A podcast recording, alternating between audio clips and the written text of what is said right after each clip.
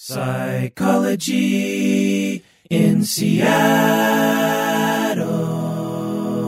Hey, deserving listeners. Today we have a special guest on the podcast, Christy Forrester, who uh, has volunteered to come on this show to talk about her schemas. And uh, for some of you, uh, you've been reaching out to me because I put out the call for volunteers to uh, have some more profiles of schemas. You know, I did the deep dives that was just for patrons where I explained schema therapy for four hours. And then I've been uh, using kind of a modified version of it uh, to uh, walk through with Bob, walk through with uh, Umberto, and now we're going to walk through it with Christy. I think it's a powerful model. I think it's very helpful, not only personally, but also clinically, and also just understanding your partners, understanding maybe the confusing behaviors that they do to you. You know, whenever your spouse does something where you're just like, I don't get why they don't really understand what I'm going through. I don't get why they they self sabotage in this way. I don't get why they keep doing this thing over and over again, and they can't really see why they're doing it, even though when I look at them, I'm like, why are you doing that? It doesn't make any sense. I think schema therapy is a excellent way of actually understanding that.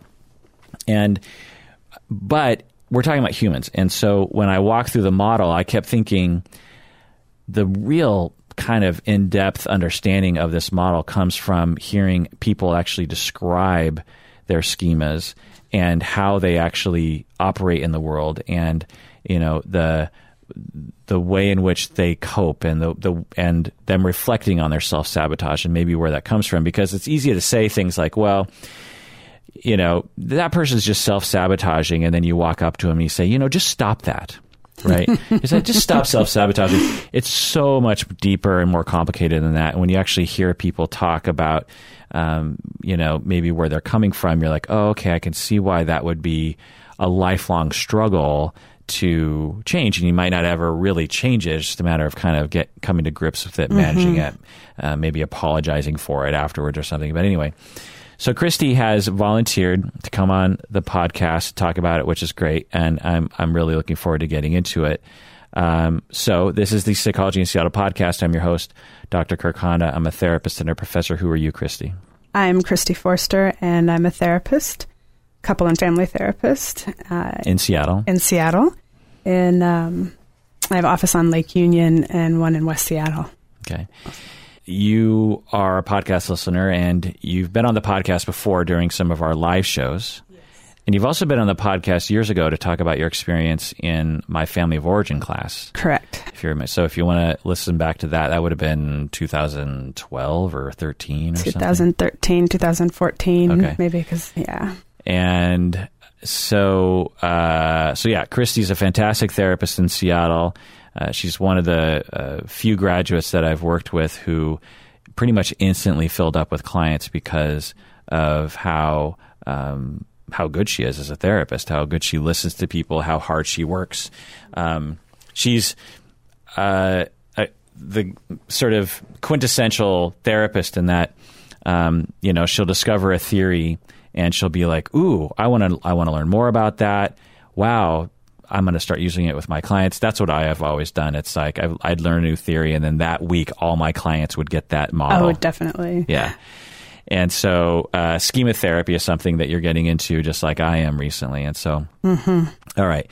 So this episode is for patrons of the podcast uh, for a number of reasons. One, because it's pretty clinical, and I think that it uh, deserves to be um, sort of uh, you know relegated to patients, but also uh, when we're we're going to get into some personal stuff with you, Christy, and mm-hmm. I, I'd I'd rather have it be limited to a thousand people as opposed to seven billion possible people to listen to it. Just seems like it, it, should be a more of an intimate affair. Yeah. Uh, so if you want to hear this full episode, uh, you, you, have to become a patron of the podcast.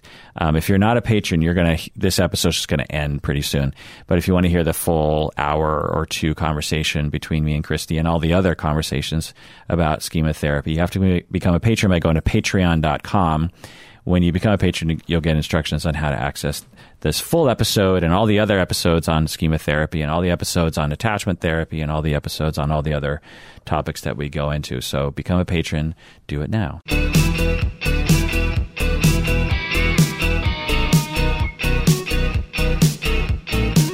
Okay, Christy. So um, I'm curious, like, where you think this conversation is going to go, just from the onset between you and me. Um, gosh, it's funny because I've been thinking through ever since your schema podcast, the deep dive. Um, I think I might have translated the majority of it, um, transcribed the majority of it, rather. I'm creating worksheets, and so I'm really interested in like. For me, I think what's going to happen is we're going to be looking at possibly some of my needs, my unmet needs, and then honing in on what some of the schemas I have might be, yeah. why they got there, how I cope with them, um, and then maybe how I've healed from some of them is one of my hopes to share because I think there's a lot that I recognize that I'm like, oh, yeah, definitely me. And it's, I've been interested in reflecting on how do I cope with these and which ones have been easier to cope with or change the way I see the schema. Right. So when I was talking about this various service schemas, there's 18 in uh, the deep dive. Which one really stuck out to you? Um, emotional deprivation. So tell us about that. What's it? What's the lived experience Lived uh, of someone who who has that emotion? So this is um, the uh, schema that's developed. Well, let's start from the beginning. So, what emotional need do you think you had growing up that every human has that was not met fully or adequately that led to you developing that schema? Um, I would say probably attunement Okay. and some of the empathy pieces um, that led to feeling emotionally deprived. Inconsistency, you know, not really. My mom worked a lot. She was very loving, but uh, my mom worked a lot, but my dad was not really a present individual. So, you know, before they divorced, there was a lot of hours on the couch hungover, not really participating in life with us. Um, and so then he moved out after the divorce, and I always kind of wanted that connection and could never really find it through my dad. Um, and then also, I think um, I had some abuse in my life. I don't know how much that's separate and looking in the mistrust and abuse schema, or you Yeah. know, does it come into play with the emotional deprivation? Yeah, good. Um, but I do think that at, to some degree, I learned as a child to get by without that emotional support.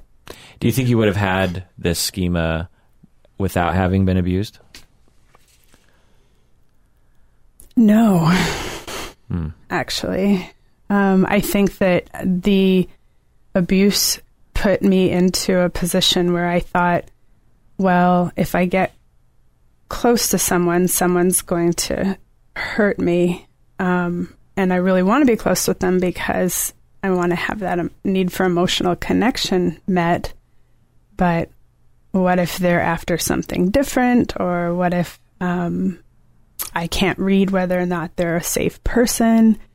And so I did a lot of avoiding and distancing. Um, How did you do that as a kid? you know, I think I played by myself a lot, you know. Um, although it's weird, I have a lot of weird mixtures. Some of the things I'm interested in this schema therapy is like how when, when one area of my life made it harder for me, how I overcompensated in another area. Like, for example, I did feel emotional deprivation and I did feel um, Mistrust. mistrust and I also felt concern about abandonment.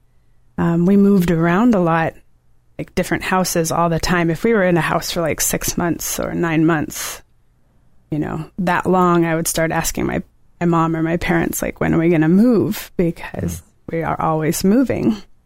And so that put me in a different situation every year at school where I had to say, like, okay, I'm the new kid. I either sink or swim. you know, I've only got so much time. So I would jump into relationships with new friends, but I knew there wasn't going to be any consistency there. And I think that's part of the emotional deprivation I notice in my life too is it's not that there haven't been people along the way that have been kind to me.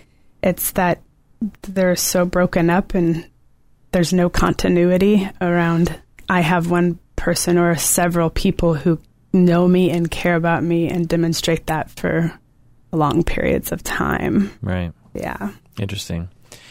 So, uh, okay, so you have that early life early life experience, moving around a lot.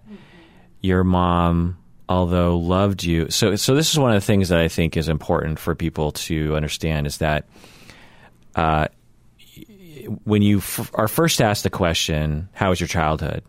you might say something like, "Oh, it was great," because because unlike Christy's background, you might not have been abused, and so you're just like, "Well." Um, I like my parents. They're great people. They uh, were always nice to me. Um, you know, I lived in a safe neighborhood. Our family joked around a lot, and every, everything seemed fine. But uh, that could be true. But there's another question of minute to minute as you were zero to five, were your parents really noticing of your emotional state and reacting in an attuned manner to you. Now, this doesn't mean your parents have to be constantly there, but it means it just means that um, age appropriate. So when you're zero, they're constantly there. When you're two, they're there eighty percent of the time. When you're four, they're there thirty percent of the time, or something. But you get a sense growing up that my parents notice me. They they uh, and they're they're attuned to me. They they're there to help me.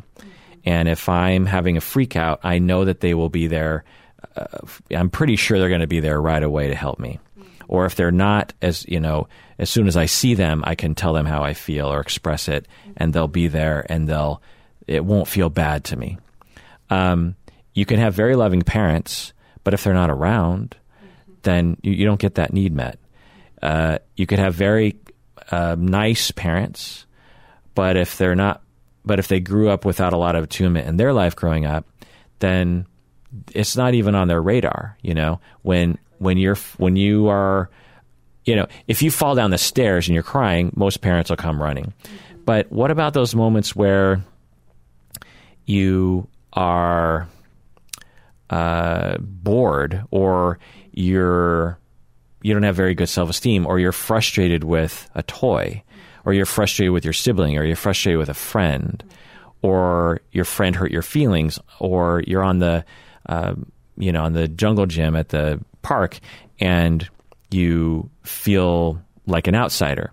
Um, are your parents there to notice that? You know, I guess that's a good example. Like you're four years old, you're at the park, and say your mom's there uh, on a bench, and you're feeling you, you enter the zone and other kids kind of know each other and you feel like um, the outsider and you're you're very conscious of that and self-conscious like oh I don't know what I'm doing and it things don't go very well and you're there for 45 minutes and you try to dip in a little bit but you don't things don't go up. You know pretty common scenario for a slightly introverted slightly anxious 4-year-old kid um, you walk off the playground and you're not tantruming, you're not freaking out, but the parent says, "Oh, I'm glad you had a fun time," and you get in the car and you drive home. Now, to you as a four year old, you're not you're not conscious of what's happening.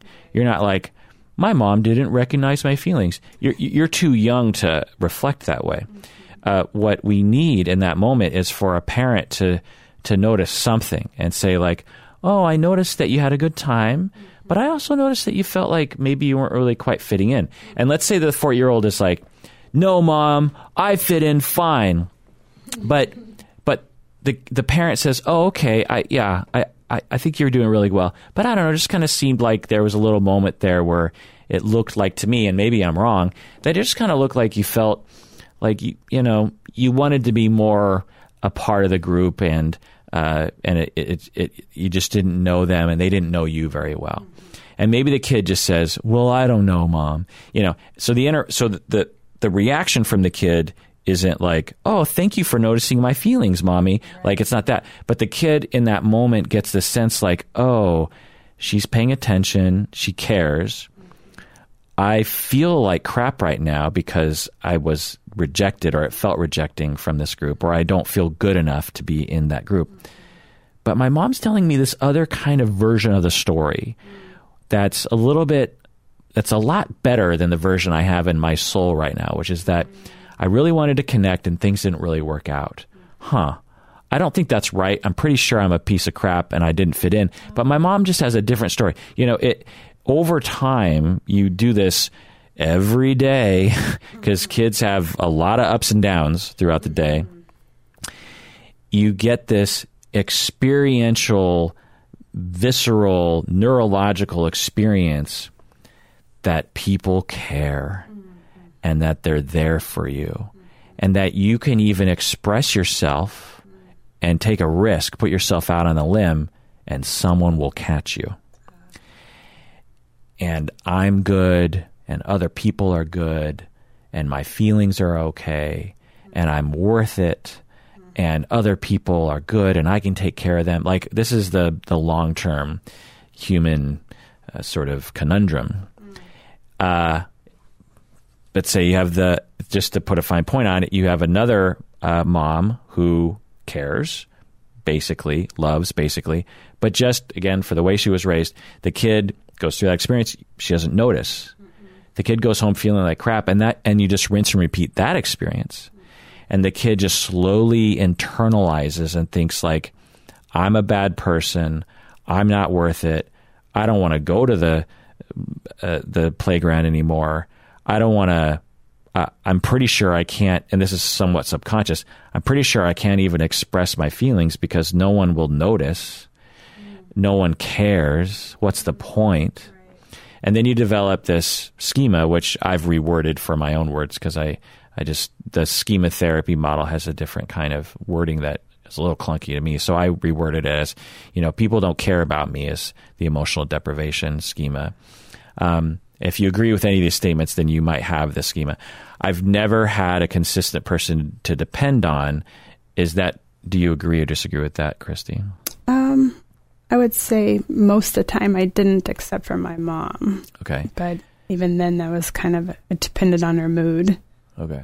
You know, So inconsistent. a lot of inconsistency. So someone you could depend on, but not consistent. not consistent. And there was a lot of like, like what you were just describing was like, I mean, I, I realized too, like looking back, like she did the cry it out method, you know, so like if I was crying in my crib, they would just leave me. Um, when I got older and started playing, you know, if I was got hurt or something um, happened, especially if I got hurt, the saying was like, "Don't come crying to me if you got hurt roughhousing."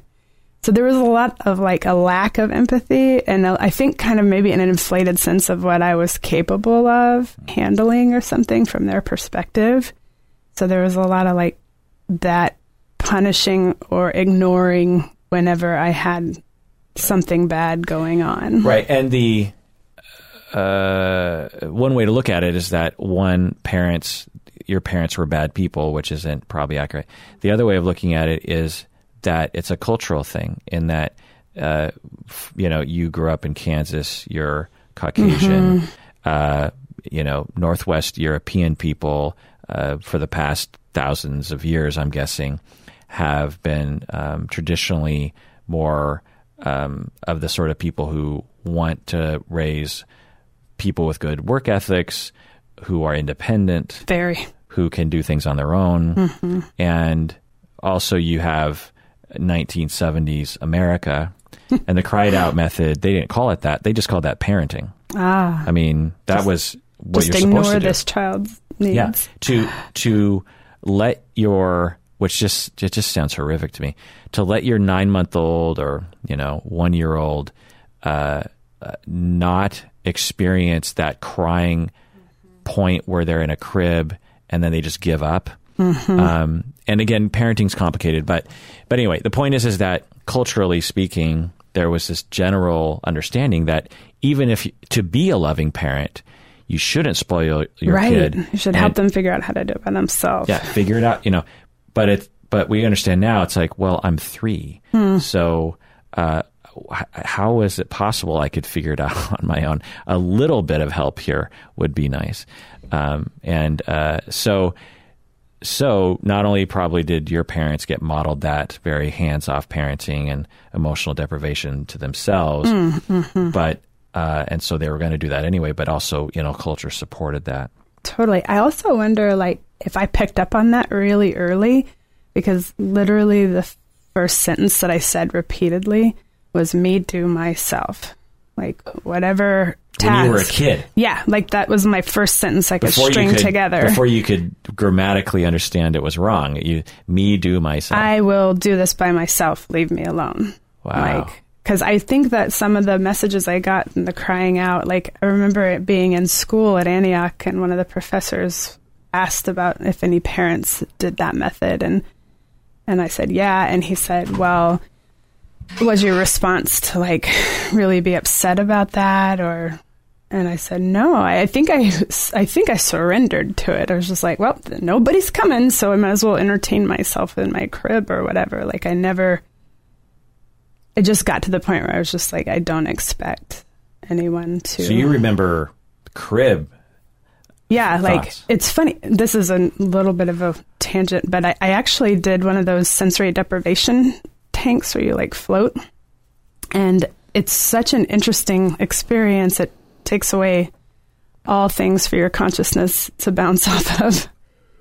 And I had this moment where I could feel the crib. I was in the crib. I could feel like I was a little sweaty. I could feel the little cotton outfit on me. I could see the little white bars in the crib. It was like I went back to this crib space and no one was there. It was just me. But I don't know how my mind went to that because it was so such a strong memory. Hmm. I've never accessed it before like Wow. that. But yeah, there was a lot of like I think I just picked up on the general concept because my mom's family I think there were there were four kids and my grandma was a teacher, but my grandpa was uh, abusive, alcoholic, military musician man, um, and everybody kind of had to fend for themselves and figure it out.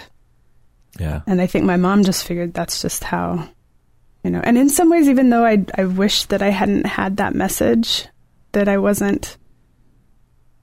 I wish that I hadn't gotten the message that they didn't have the time for my feelings or that they weren't going to come and help me. I love how self reliant I am. Mhm. Um, that's a good thing to take away from it. But there were so many things like even my dad would say, this was my dad's stuff. He was kind of harder on me. Um, if I was trying to talk to him about something, he would he would say, "I will give you five dollars if you shut up." Jeez. Yeah, he just didn't want to hear me talk at all. So he would offer to pay me. He was like, "If you can be quiet for ten minutes or twenty minutes, then I'll give you money." And I remember being like, "I don't." I mean, when I was a kid, I'd be like, "Yeah, ooh, money, candy, I could buy stuff," you know. I was kind of excited about it, but on the other side, I was like, "This hurts that you don't want to hear." You don't want to hear me that much that you would pay me to go away, Yeah, that's awful. right? Yeah. right? And it's so strange because in my mind, I I never thought of it as awful. I just thought, oh, he was playing a game with me, but it, it sticks. I mean, I'm 46 now, so I still remember that and talk about it frequently. So clearly, it really didn't feel very good. Yeah. That notion. you Mm-hmm. know. And kids have almost no ability to manage their feelings. And so the depths of their pain is so much deeper than uh, we are typically accustomed to, which Mm-hmm. I kind of remember growing up for myself is like the emotional ups and downs that I had when I was Mm-hmm. a, you know, three or four year old were like 10 times deeper than I experience today. Oh yeah, it's a big. Yeah, I remember those feelings. Yeah. Uh, okay, so other statements, let me know if you agree. Generally speaking, no one has ever really been there to meet my emotional needs. And that's a tough one because I would say not on a consistent basis. Okay. And I have friends, you know, but mostly, most people, I think the lack of consistency within my family and my friendships and even romantic relationships throughout my life, it's just been so chopped up Well, tell me this. So- nobody really knows what my emotional needs are because they're never there for more than an hour or two. okay. You know, it's like very broken up. Yeah, I mean, it sounds like what you're saying is you want to acknowledge that some people are nice Yeah. and, and caring. There have been some, but overall, no. but overall, no. yeah, overall, not. You know, and I think that's one of the things, and I don't know if it's okay to go into this now, but like that's one of the things that I think abuse and the things I've experienced in my life have um, set me up to struggle with more around emotional deprivation because I'll just be very honest, that's kind of my MO. but um, I was molested as a child, probably like between four and late into five, kind of went on repeatedly. And that created a lot of like suspicion of other people and do they want to hurt me? Um, what was it that I did to make that person want to do that to me? Was I too attractive? I used to worry about am I attractive to my dad? Should I wear like long sleeve? I would wear like long sleeve and long nightgowns and things just because I didn't know what it was that caused that. And then going forward, having more unfortunate experiences later in life, like sexual assault. Um, I think that I didn't want to get close to anybody. You know, I just was like, my coping mechanism was probably more on the avoid getting close because it was too scary. So it kind of, again, perpetuated the pattern of not getting my emotional needs met, but it was protection. Right. The uh, insidiousness of trauma and relational trauma is that it creates these schemas of, well, people don't really care and mistrust around, well, why would I even try to depend on others? Because even when I do, they're either inconsistent, but at worst, they're actually like harmful to me. Um, and so uh, I give up and I, I need to be independent. And the uh, approach helps when we're young, but when we emerge into the world and we have more power over our lives and can actually engineer our lives um, in, in a lot of different ways, uh, we retain that schema and it uh, uh, prevents us from getting our needs met. Yeah. And Shoots we'll- herself in the foot, like you say. Right. And then the need continues. You know, you really need that need to be met from zero to 5 You also very much need it from five to 95. And uh, when you're 25 and you're avoiding being close to people, it's not like you're in a stasis of um, like uh, sort of stability. You know, f- say the entire year of your 25th birthday, you were, uh, tr- eh, you know, pathologically independent and mm-hmm. mostly avoidant of other people, and but doing okay on your own, like succeeding in life in whatever mm-hmm. way you want to. But that entire year mm. of day in and day out, not getting your needs met in terms of um, someone knowing you, being mm-hmm. attuned to you, caring, being there for you consistently, someone you could really depend on. That's just another year of trauma.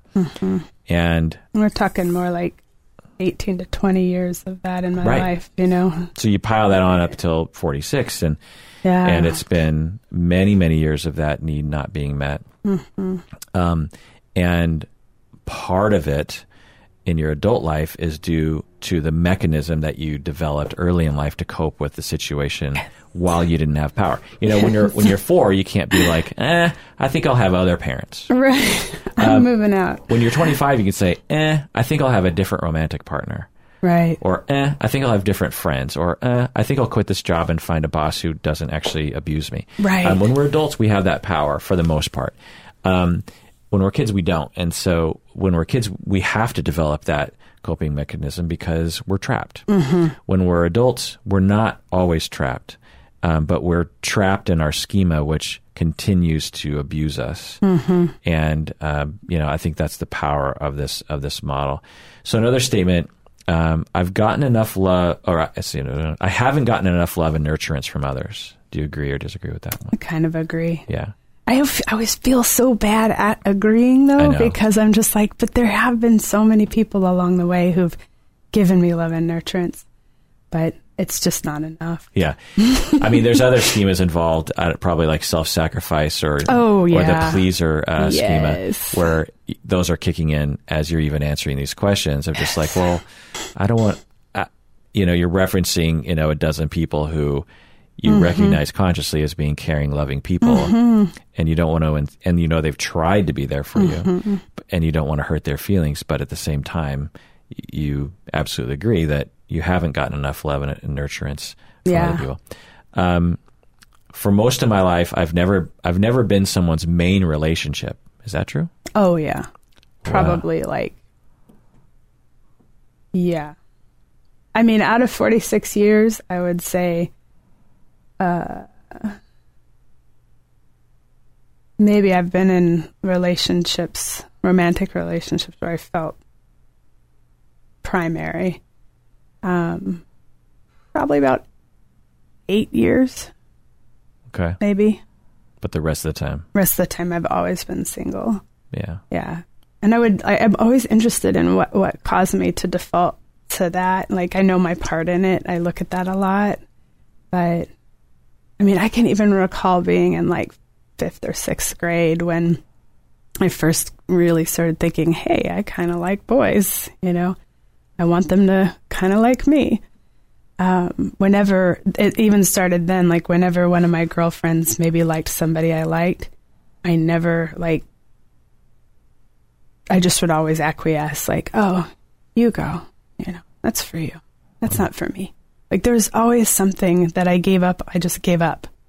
Or I would pick people who really weren't someone I could be in a relationship to have closeness with. like who? Uh, like my best friend in high school, um, I had a big crush on him, Jason, and but we had a really special friendship. Like it was really unique, um, but it never turned into anything emotionally, um, romantically. Um, but he would get his girlfriends would get mad because I was always around, and he would say like, "Don't make me choose between you and Christy because I'll pick Christy." He always kind of, I felt special to him. We were a tight, tight knit, but it was never going to be what I really wanted it to be. And I think I kind of wanted it to be like that. And it's an unresolved thing. I still have dreams about him. Like, and they'll go, it'll be really interesting. Like, I still like long for wondering what would have happened if I'd actually been open to it. it, is really what I'm thinking. Hmm. I typically would pick people that was like, mm, that person, I really like them. I'm just going to crush on them, but I'm never going to be with them because safety.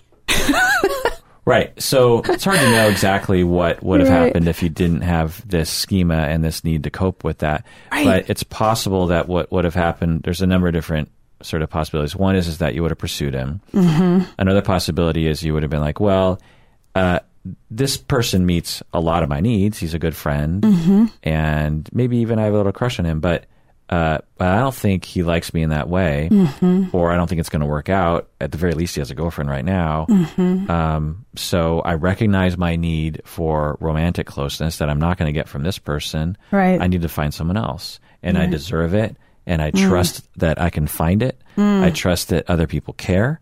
I trust that things will work out. Um, nope, nope, and nope. and as I'm approaching someone, um, you know, uh, let's see what this happens. Uh, and uh, when we have schemas that say, you know, that people really just don't care about you, um, was it to you or was it to everyone? Like, th- what did you think? People don't care about me, or did you think people just don't care about anybody?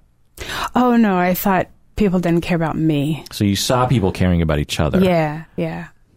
And I just couldn't figure out what it what, what was the magic thing that like made me get into that circle. You know, was a strange. I was, but I was also always that girl in high school. My girlfriends would be like, "Oh, you know, oh my god, I just broke up with Jim or whatever. I got to find a new boyfriend right away." And they were like super obsessed with that. And I was like, "Why do you think like that? Like, I could care. Like, I like having crushes on people, but I am not interested in just having a boyfriend for a boyfriend's sake or." I just was always the least interested in pursuing things Hmm. that and I would always default like if someone else if there looked like there was ever any interest my friend had for somebody else, I would back off. Be like, okay, that's all you. Hmm. Almost in a relieved way. Right, because the so getting into the coping strategies, you know, and you've been using the language surrender, avoidance, and overcompensation. Mm-hmm. So the avoidance uh, compensation or the avoidance coping is to is to do that is to be like Mm-hmm. uh, to find any excuse to shut down the motivational or behavioral sequences to actually enact trying to get that need met. So in your heart, and that's always the key that I like about this model that I don't think is emphasized enough, in even in its own language, is that you know you're 17 years old, and in your heart you have a deep need for uh, romantic and um, physical and emotional and nurturance in your uh, nurturing nurturance in your life, and and you you feel it for the most part, and so you um, you like a fella at school, and you're like, oh, and in your heart you're like, maybe this relationship with this person will will get my needs met, mm-hmm. and then your friend says, yeah, I was, yeah, I might have a little crush on him. Well, so in that moment, there's this uh, there's this th- thing that happens unconsciously where it's just like uh, for for someone who was not emotionally neglected growing up, they might go like, okay, um, I f- I care about my friend, um, but I feel like I've identified I, I dibs that person one, two. Um, you know, my friend, she's just kind of talking off the top of her head. Right. And she's got other people that she can, could connect with. I'm more. I'm very much more selective. I've. I've. I think this. Plus, I'm selfish and I deserve it, and I don't care. I don't care about my friend. You know, everyone for their own here. You know, God, like, I wish I'd been like that. I little. like this person. And I might even say to my friend, like, look, I said him first, so you know, Right, back off. You know, right. um, and uh, I think I would kind of almost enjoy, not enjoy, but find home in the shame. Like, yeah, of course that's not going to happen. right. So that's a me. surrender part. I'd be it. like, yeah, I guess that's just how it is for me. Right. So the surrender part of it is I surrender to the notion that Yeah. uh, uh, I'm never going to get, get my needs met, Yep. and I don't even really deserve to get my needs met. nope. Like, These people clearly do, but not me. yeah, there's something different. What what was it like? If you could really think about it, like because you would see they deserve to have their needs Mm, met, but I don't deserve to have my needs met. You know, this is interesting because I've never thought about this in this way, but like, uh, I, the the first thing that comes to mind is that my my my dad was a big fat hater, and so like when my mom and dad divorced, there were a lot of problems and reasons, of course, behind that. But one of them was my dad's like pure hate towards anyone who was overweight. Um, and uh, my mom had gained weight after kids and had a hard time losing it, and that that was part of the reason the divorce kind of happened. Is she was tired of being made to feel not important, and he was really critical of that. He was also really critical of me growing up, even though I wasn't like ever at a place where I was an overweight kid. I was just a normal kid. My dad would really hone in on that. So like if I ate like a dessert or anything, he would be like, "You're fat. You should go jump on the trampoline for an hour to burn off that dessert you just ate." Yeah, Wow.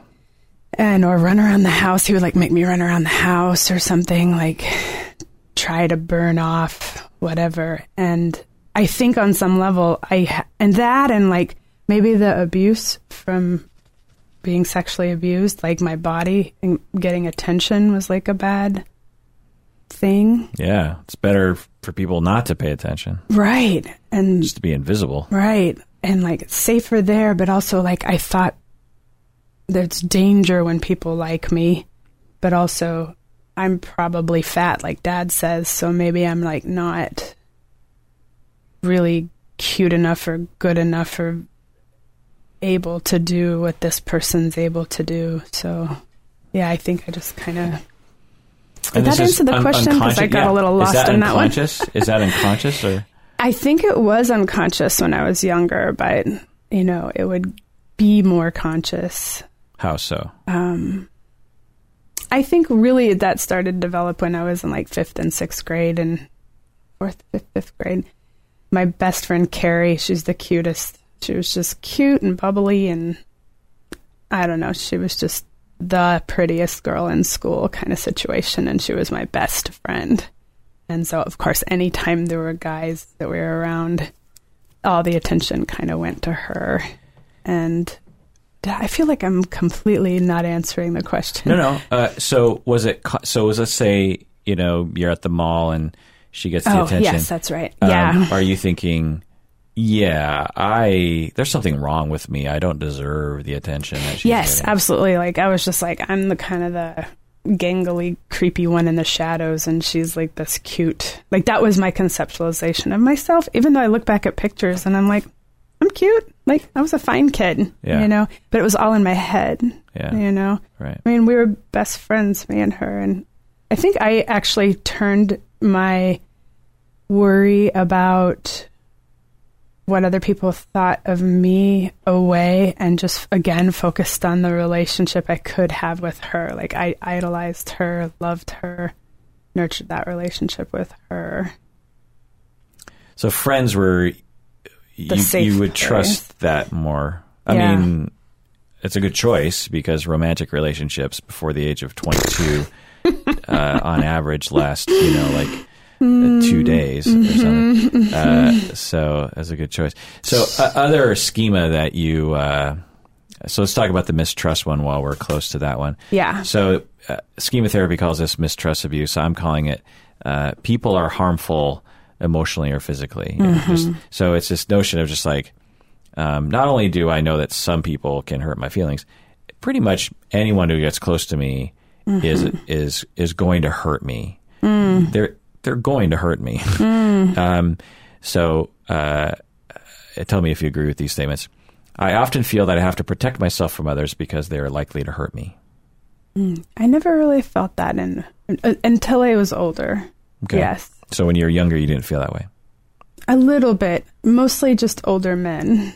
Okay, so life. maybe certain kinds of people. Yeah, like uh, Okay. uncles and friends of uncles and dads and just whoever might. Because those were the people who hurt you. yeah. Um, it's only a matter of time before someone betrays me. Um, for some reason, I, I never felt that, even though Most people are selfish and fake. I think I've always wanted that not to be true, so I've never really engaged in that belief. Okay. Um, it's hard for me to trust others. It's so mixed. Yeah. It's hard for me to trust men. It's easier for me to trust others. Okay. So maybe circumstantial based on certain kinds of people. Mm-hmm. Uh, so with this one, the people are harmful uh, schema doesn't seem like it is a strong presence in your personality, even though Mm-hmm. you had all the reasons to mistrust other people. Um, for whatever reason, maybe your mom was around just enough, or Mm-hmm.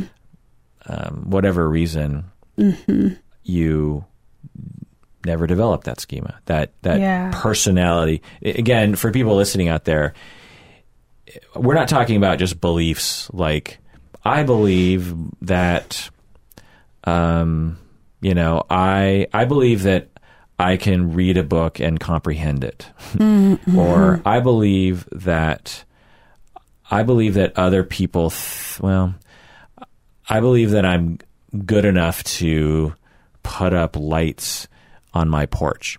Um, or I believe that Donald Trump is narcissistic or something.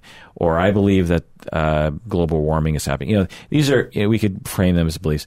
Uh, schemas are personality uh, schemas in that it it's not just a belief, it's you're certain.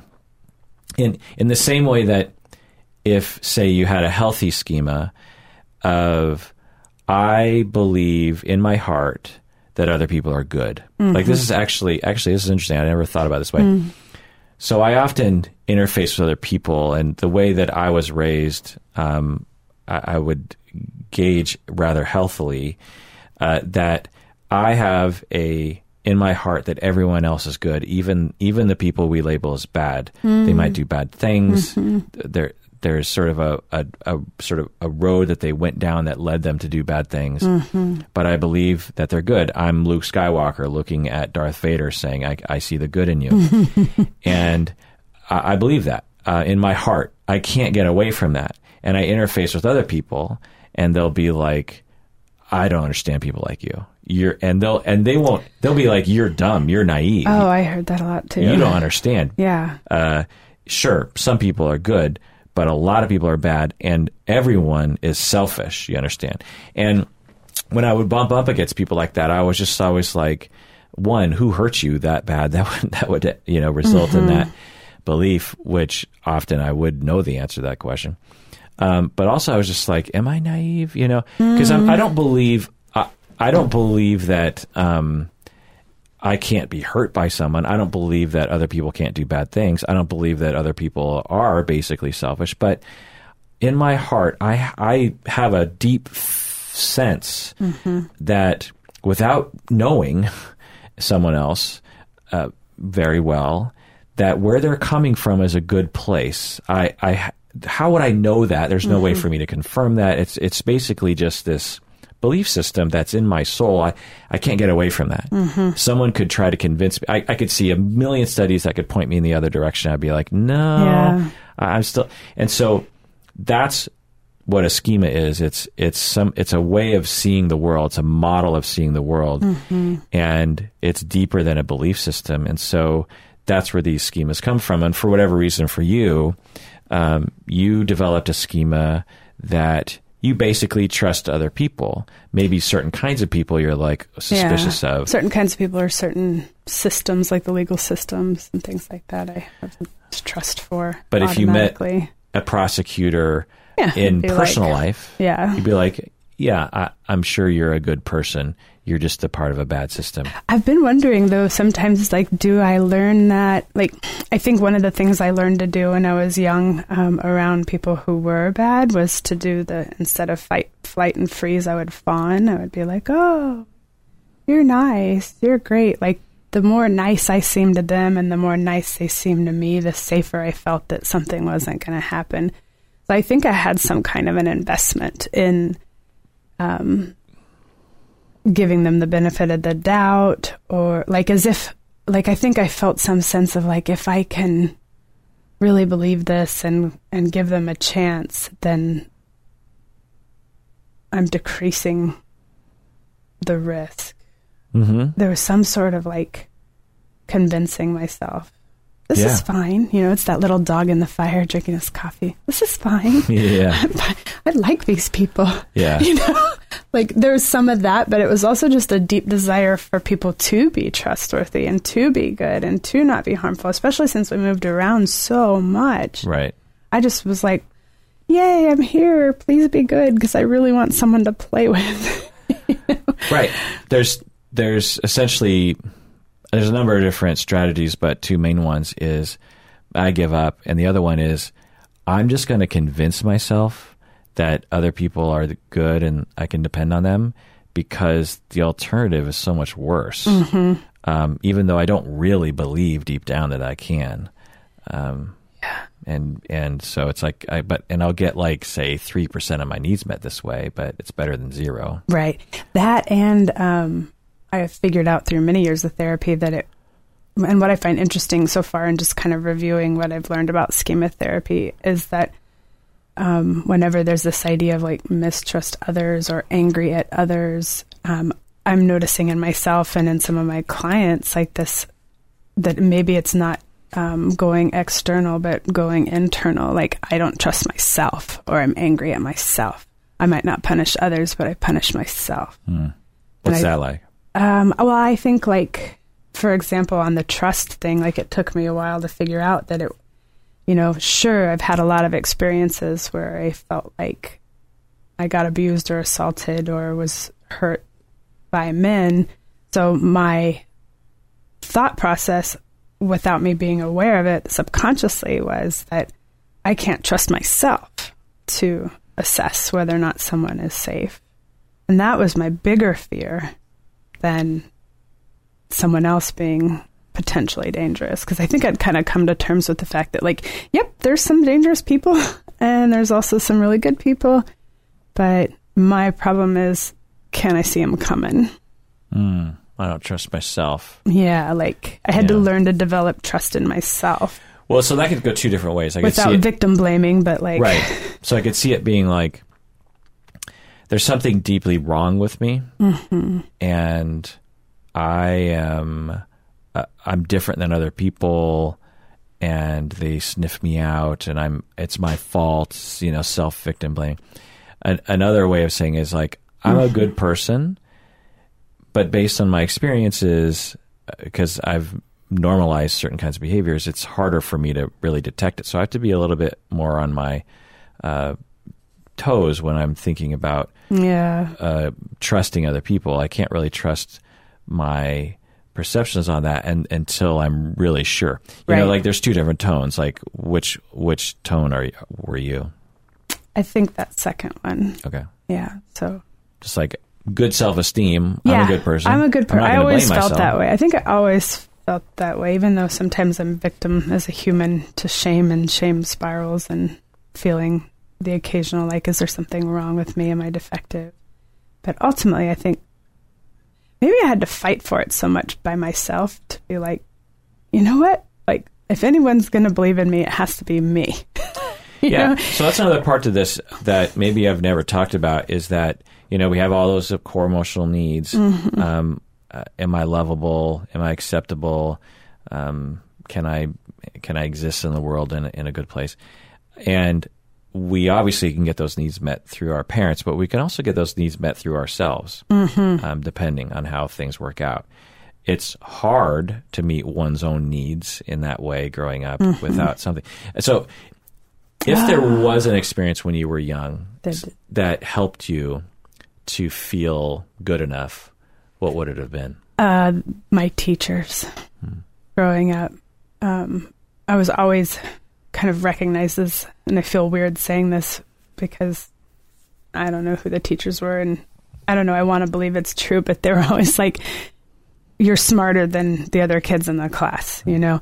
Like immediately, they started moving me forward in reading and all kinds of things, and I was always the one that was like, should have been in first grade when I was in kindergarten, and should have been the next grade up, and I got a lot of praise from teachers for that, you know. Um, so I think I really felt reinforced.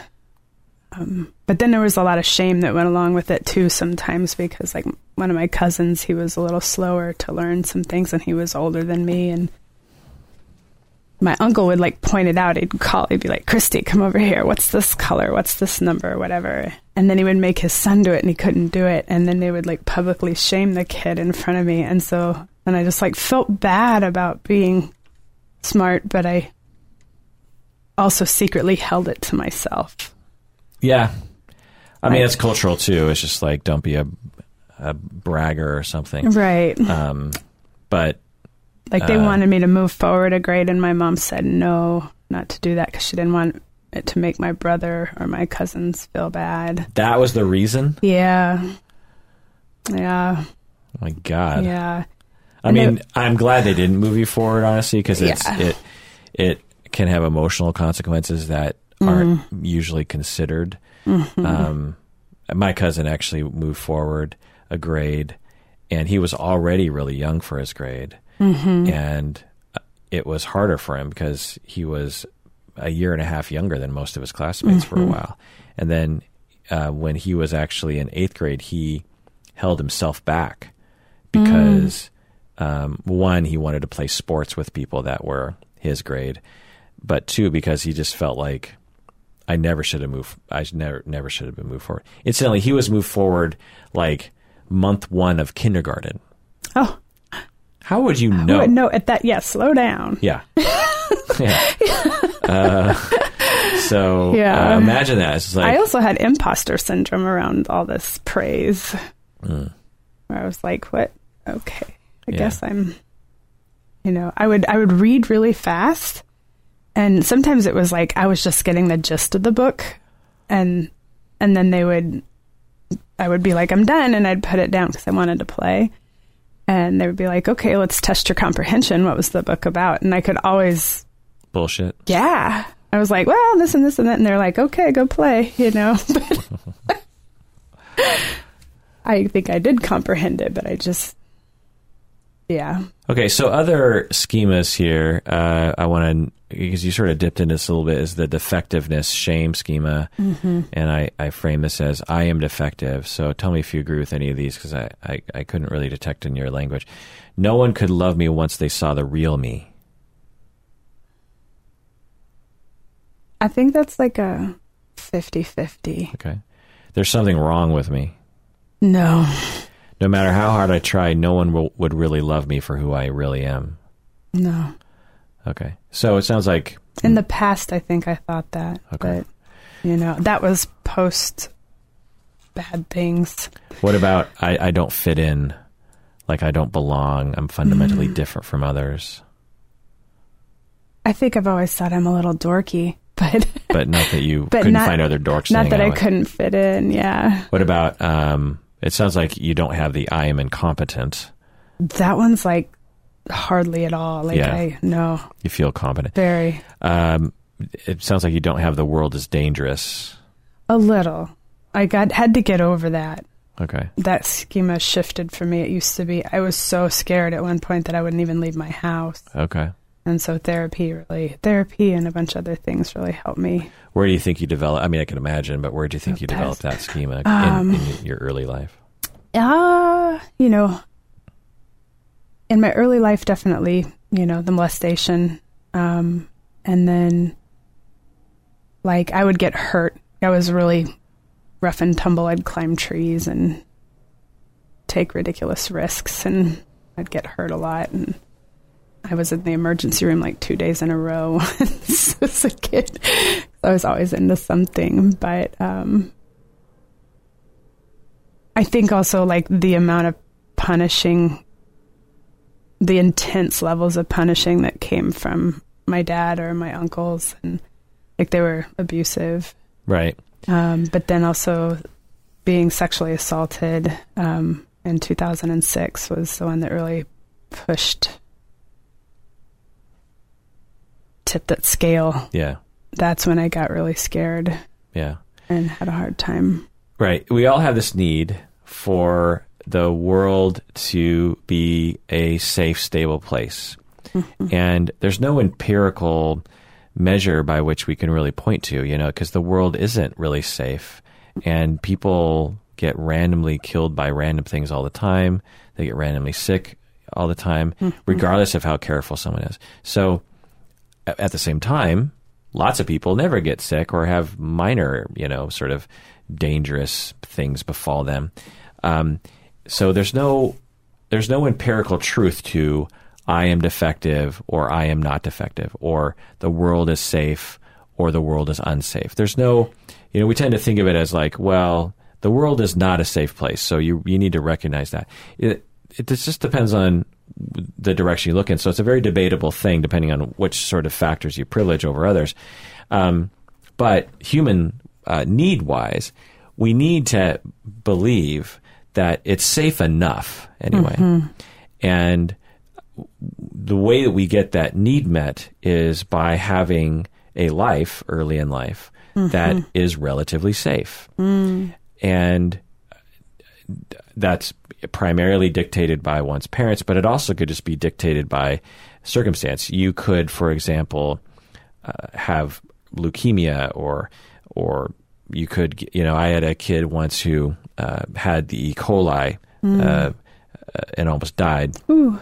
Was in the hospital when he was young, and he developed that schema that the world was unsafe and was 100% convinced of that and um, meaning that so like for me when i have a panic attack it feels like the world is unsafe. But if you mm-hmm. asked me afterwards i would say mm-hmm. well i know the world's safe but my body doesn't know it's safe. You know I, I mm-hmm. knew that it was it was my body or my anxiety was um, what we call ego dystonic, which is it's outside of me. It's something it's something that's happening to me.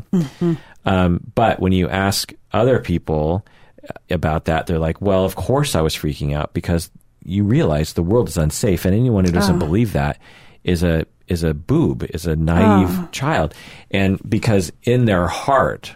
In the same way that in my heart I believe other people are good, in their heart they believe the world is unsafe, and so um, Mm-hmm. oh yeah, that would be hard to. And then I've felt that walking around right. at points in my life. And so people hold. could go, come up to you and say like well um, i think you're blowing out of proportion Mm-hmm. or you know uh, how about you do these things to get control of that Mm-hmm. um, feeling but for people who in their heart know that the world is unsafe then you're like well what's the point you know Right. like there's there's there's no point the world is unsafe It was yeah. and there's no getting Yeah. that back. Now, some of it's natural to happen, but given your early experiences with, uh, so to be very concrete with your life, just to kind of put it into that context of just like you're you're five years old and you need to believe that the world is safe and that people are safe, and you're experiencing repeatedly that the world is not safe, that people can randomly just start targeting you Mm-hmm. with bad things and and uh, and you just can't and you can't trust really anyone to care or Yeah, notice or no. account for or try to make it safe for you it's just ongoing is unsafe Yeah. Yeah. And it's so tricky because, like, I think back to the, if it's okay, I don't want to interrupt Please. your line of thought. Um, go back to the, this has been something I've gone over so much in therapy around the molestation is that I was lured in under the guise of safety. He was my daycare center teacher. And he would say, um, you know, if you're really good, then you can stay up at nap time and we'll play. And he would have like other kids stay up at nap time and we'd go in the bathroom and that's where everything would happen. Hmm. And so it was so confusing because as a child i was like yay i get to play and i'm special and it's safe and fun. And what are we going to do when the other kids are napping suckers? You know like i was so excited. But it just was like like uh, right so the grooming bam in Right. my face. I was like, oh, you can't tell when it's going to get dangerous because this seemed good and fun and safe. So I think that's where like the original forms of like, I don't trust. yeah Like, it looks fine. It'd be better if he jumped out of the woods, you know what I mean? And, and you Oh, didn't know him gosh, because then you'd be like, well, avoid dark areas or Right. something. Um, but it's another thing to be like, Avoid people who are suggesting fun things. yeah, avoid avoid people that say things I like. Yeah. you know, uh, the Yeah. waiter is offering me dessert. Avoid. You know, Right. Yeah. it, it, it just I felt suspicious. yeah, it's like, well, what's I've been here before, you know. Mm-hmm. When I when I when someone was enticing me with something that I liked, Mm-hmm. it ended it very badly for me.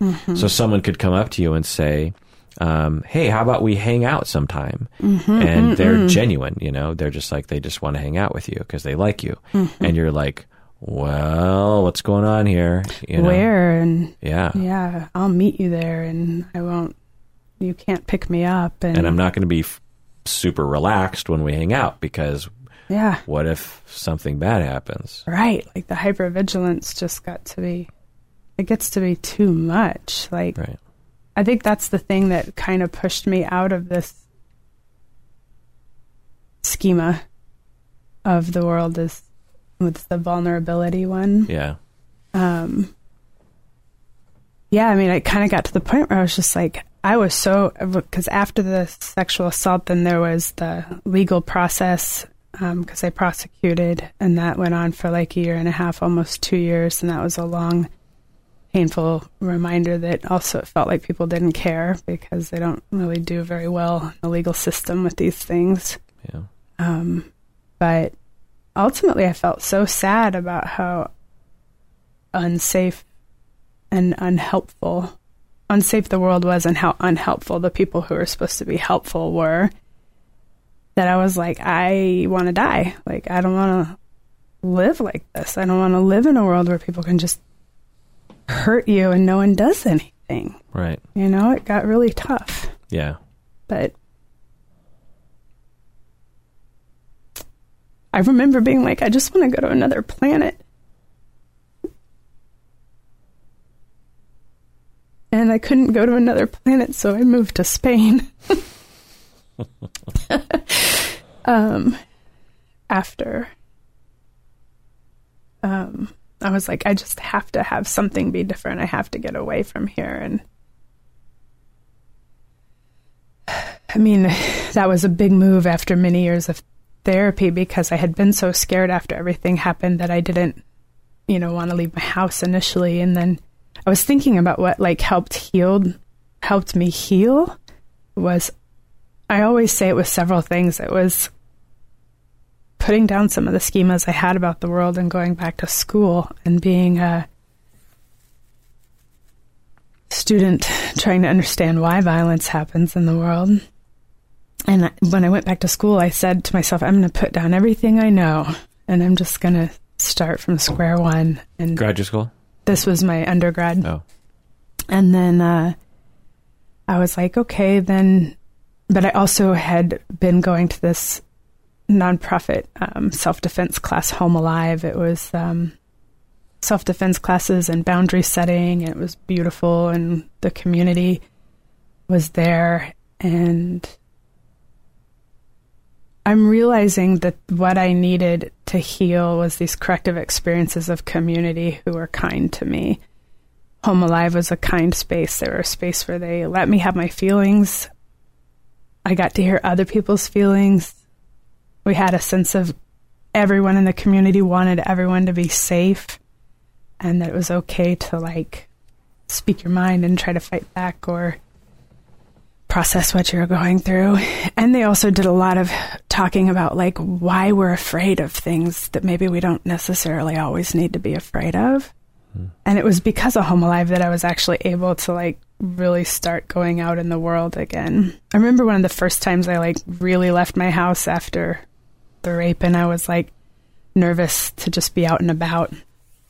And I was kind of mad at everyone around me because I was just like, everyone just drives around like they're safe. what idiots, you know? like I was just really mad at everybody. And I stopped at this gas station. I was like, no, no, no, people are good. We're working on corrective experiences. I didn't know that term then, but stopped at the gas station to fill up my tank. And then some old guy pulls up next to me and starts sexually harassing me and like telling me like really gross, dirty jokes while I'm filling up. And I was like, can you please leave me alone? And he just got really mad at me. And I'm like, this is terrible experience for me to have right now. But I don't know, like I finally started figuring out a way to be more resilient through Home Alive and continuing to go out. And it was the classrooms, it was the feminist group I joined, it was Home Alive and the community of people who wanted people to be safe. And even though I was still really frustrated with the way the world was, and I felt this sense of vulnerability to harm almost all the time, I knew I had to start doing something. That's where my activism kicked in, was because I have to do something. I can't live in this world. I have to either try to help it be a better world or I can't live in this world. Right. So the need to feel safe Yeah. was always there. Yeah. And you eventually discovered for yourself that a healthy way to meet that need is to become an activist Yeah. And be with people. and to be with others who you um, uh, will just make you feel safe, you know, to give you They ho- cared hope for humanity and stuff. Yeah. Um, so, and that's a difficult thing for people to, to to delineate because we have this other things called overcompensation, right? So, in order to to be safe, one might overcompensate by being um, very dangerous or by being very demanding or making other people feel unsafe, being very dominant. You know, this is men are taught to do this generally speaking, but, but women can do it too, where it's like, okay, so in that moment when you're like, okay, I'm going to become an activist, um, it'd be hard to know uh, prior to you engaging in that behavior. I mean, obviously, activism is good, but uh, it, it's possible to do activism in an abusive way. Oh, I totally did for a while too. Oh, okay. to to be dominant and um, harmful or or mean or something. And that's one of the things I think, like, there's so many schemas that I, I think that could be added that would be of interest or even Hmm. Like po- positive schemas. But one of them is like, um, I have, maybe, maybe it is in here, but it's in, the, it's in the coping mechanisms. But I know for myself, and I see some people in my life who've done activism get into this space where it's like you approach the activism with this intense amount of anger and panic and urgency that all whatever it is you're trying to stop needs to stop right away right and like your whole my whole body was just so like Ugh. Yeah, you know, I'm, I'm just going to type because I, I want to keep notes because this part of this is me sort of learning about these stories. So um, I'm I'm going to put it for now. I'm going to put it in the um, you know vulnerability or the world is dangerous schema and the overcompensation. it's like so I, it was like activism- a hero Activism, okay, activism with anger and panic. like i'm the only one out there who cares so i've got to really fight for it I'm the only one out there who cares, and I'm going to fight for it. to my detriment to to my detriment. Right, right. So that's the part that um, keeps people in the schema, which is that um, while I'm doing something, I, I'm I'm fighting back, but it's from a place of anger and panic, and I'm alone, and the rest of the world is still. Uh, uh, inflexibly dangerous. You know that I'm fighting against them because I want to eliminate them, not because I think they're convincible. right Like Or I, I'm trying to destroy them. Some of it was that, or or convince, like desperately con- desire to convince. Please stop hurting other people. Yeah, and You if know. they don't immediately, maybe because I see this too. Then I just wanted to burn them down. yeah, it's like it- this this if un, unless this changes Mm-hmm. uh, soon, then it'll be just more evidence that the world is unsafe and these people can't be trusted. Yeah. and we have to either split off as a country Mm. uh, and get rid of them, or split off as a gender, or split off, Mm. you know, whatever it is. We have to. I, there's no. There's only one answer Some way to to this. contain. yeah, I'm going to fight it, but Yeah. I still don't actually believe that the world is safe. Right. That the um, the healthy approach, which is hard to attain, is I'm going to fight because I want to make the world a safer place. But Mm-hmm. generally speaking, the world is a safe place. It has unsafe elements in it that need Mm-hmm. to change, and people are being harmed. And you know, Mm-hmm. I might be harmed again, but. And that's not going to be good. I'm not going to say that I me being harmed in the future is going to be a great thing. If Yeah. I'm at the gas station and someone's going to say lewd comments to me, it's going to be traumatic for me. yeah. Um, but you know, at least 99 times out of 100 at the gas station, that's that's not going to happen to me. Right. And uh, and I'm going to fight. That guy at the gas station is probably not going to learn his lessons, but you know, most people are safe. You know, Yeah. it's it's that notion of you know, uh, most most of the world is generally safe. Now, people will say to me, you know, but empirically that's not true. We have global warming and we have Donald Trump and we have rapists and we have murderers and we have uh, corrupt police officers and we have abusive partners. You know, it, it's not safe. Uh, that's not the point. you know, a, a similar debate you could say uh, with someone who's like, you know, people don't care about my feelings. So I could be like, well, the healthy schema is to actually believe that people do care about your feelings, but they're just like, well, but empirically speaking, no one has ever cared about my Right. feelings. That's a hard to resist that lived experience. Right. And by you telling me that my healthy way of acting is to actually reverse that way of thinking based on my experience is actually making me feel even more unheard by, Oh, by you. totally. Right. So, so it, it's, and that's the key is like, It's as you're one. working with people or you're sort of experiencing this model, it, it, it's deeper than, is it where you're coming from, where your energy is coming from is deeper than a conclusion based on evidence. Mm-hmm. Um, it's it's a way of seeing the world, Mm-hmm. and um, although so for me, I believe that people care about me and about others. Um, but I also know that people can be real selfish, Mm-hmm. and there's also an inherent chasm between everybody that is frustrating. It, Oh, yeah. that is really hard. Just the nature of being in our own body, you mean? Like, Yeah, not really, we're just in here on our own yeah. in this We're- vessel. yeah, we're we're alone, and Yeah. um, and that's that's real and disappointing. Mm-hmm. Um, but it doesn't mean that people don't care. So it's not like. And I also recognize that a lot of people do very uncaring things, Mm-hmm. and uh, people can be very. I mean, believe me, I'm on the internet. I, I people Sure. are very uncaring towards me on the internet. yeah. So, um, but deep down, I, I believe so.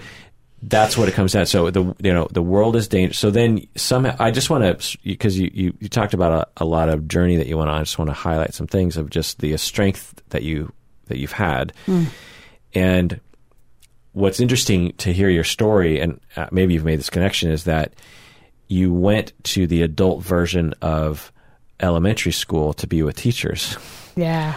you, you found you had that that was your you you knew well enough to say that well I don't trust a lot of people but I do basically have good good experiences Yeah. in school and with teachers Yes. with with that kind of role Yeah. and um, you know taking feminist classes or going to Mm-hmm. feminist organizations there's usually a leader you're amongst other people you're you're trying to work at something Um, Mm-hmm. Learning from each other. Right. Obviously, going to graduate school, um, going to your bachelor's, getting graduate. Yeah. These are these are classes. Yeah. You're competent. It's a place that you know, and that's what I recommend people do is like find that that space that Mm-hmm. you're the most comfortable in, and then it will start to generalize, which it did for you. Is y- you could trust these people, you Mm-hmm. could trust the feminists, um, and maybe the advocates. You could you could trust uh, those people because you're so the so he, put to put a fine point on it. It's not like the feminists were more safe than other people in general in terms of like you know falling off of a building or getting in a car crash or driving drunk or you know like there's the same rates of I think they just helped me see it through a different. well, so so there's that, which is obviously a very important thing Yeah. of of the um, seeing the world, at, seeing the matrix. You know, of- Mm-hmm. Yes, of that. yeah. Um, but the felt sense of is the world safe? Mm-hmm. The world of the feminist world wasn't. You know, it, it, was probably more safe to you because the likelihood that one of them was going to sexually harass you in that world was less, right? Oh, definitely. Um, but it's not like feminists don't sexually harass people. yeah, I learned that too. Yeah, and it's not like sex, it's not like feminists don't um, don't uh, become harmful to other human beings. No. So they can be. They're they're just as like. But but the point is is that um, They helped that me. that was the world that you could s- schema wise Right. believe Right. that I'm pretty sure this world it's a classroom environment or it's the feminist environment where I I feel like I can trust that world and so Right. so when you're looking at the world if if you, if you understand the schema you can say yeah I generally don't think the world is safe and Kirk is saying that that's an unhealthy schema um, okay well where can I find safety uh, where's that group of people? And then you have those corrective experiences as you're talking about with those people. And then slowly in your heart you actually start believing Oh yeah. that the world not only these people but the world is safe. And then you can start branching off into the world and and having those corrective experiences and going like okay um, this other group of people is is also safe and this this other group of people this Yeah. larger group and then it starts to generalize to uh, Republicans are safe, you know, or whatever. yeah. You know, it just it just starts getting larger and larger, and um, the point is not to be naive, not to be Pollyanna, not to put your, not to put yourself uh, into a situation where you're going to be victimized. But the point is, is like so you can get your needs met. That's Yeah. always the key because you, Christy, Yes. Yes. have a need to walk around in your world, whether Right. it's walking your dog or working with clients or going to graduate school or coming on this podcast or Mm-hmm. Yeah. hanging out with new people that you don't know Yep. or working at a restaurant. You we have a need to walk around in that space like it's generally okay. Yeah, absolutely. And yes, and it's gosh, I have so much to say about all of that too. Is like and that's what's so interesting. I knew these two, the mistrust and abuse and vulnerability ones were gonna um, be interesting for me to look at the trajectory of my life around because, like, I think the other part was I didn't want to. Sometimes we don't want to move into this idea that the world is going to be okay, that the world's maybe safer than we think, um, because I think several things happen. One is sometimes it feels like it negates all the bad, like like people are saying, but all that bad didn't happen, Right. or like your personal experience is not accurate, and it's like, nope, that's still accurate. It's just we need a fuller narrative of the whole picture. We can't like flatten it out in this one world is bad and unsafe story. It has to have a fuller narrative around it. And I think you're right. Like I went into the teachers, and it was funny because I actually didn't even know what feminism like I didn't know that women's study I don't know how I didn't know this, but I didn't know that a women's studies degree was like based in feminism. Anyways, I yeah, and at one point someone was like, "Oh yeah, if you intern at Home Alive, that's great. That's a feminist organization." And and they said something about me being feminist or something, and I I kind of felt myself like looking around, like, they, me, I'm feminist. like, I think I had still bought into the idea that it was like a kind of a bad thing, like Yeah, men hating or something. men hating, yeah, or like something was skewed. And so then it was like broadening my schema to like, this is just looking at power structures. But I did feel a sense of safety amongst them. That was the great like starting point because a lot of them really understood my personal experiences or wanted to hear it. Um, but I remember getting like so intense about the activism. I was burning out. You know, I was trying to do too much. I was protesting in front of the courthouse. I was leading rallies on campus. I was trying to get on the news. Like I was constantly at it and getting laws changed and just couldn't stop raising money for Home Alive. Right, and so all that was good. And as you were experiencing that, you're having a corrective experience of yes. because it could have gone badly. Yes. it was it was risky, but it, Well, but it went well. It did go. It did go well in the sense of I felt empowerment. Like that was the And other safe. thing is, You and I think safe. safe. was that's where the locus of control, right, where I used to see the. This is where a dangerous world gets to my mind is when I put the locus of control of the world outside of me. If I find some power inside self, then I have a locus of control internally. and you have to experience that. And so, Yes. and that that's the big key here is that schema therapy says to change your schemas it takes like one to three years. Mm-hmm. So obviously, in that time, in the beginning, you've already identified that you have a schema. So Yeah. the the schema is not something for people to change their mind about. Like so, you out there, if you believe that the world is unsafe, and you're hearing, well, you know, Kirk or this model talks about how like um, that's a maladaptive schema. To, to to say that the world is unsafe is maladaptive. The the key here is that you're not supposed to try to convince yourself that the world is safe because that's not possible. Uh, you have to experience the world in a safe way. So you might have to engineer your life so that you actually stretch yourself a little bit um, in areas that you feel the most comfortable. Uh, and figuring that out, and that's what schema therapy does, and that's why you need a therapist to help you. Because if you're alone, uh, you'll be like, well, one, the world isn't safe, and that's ridiculous.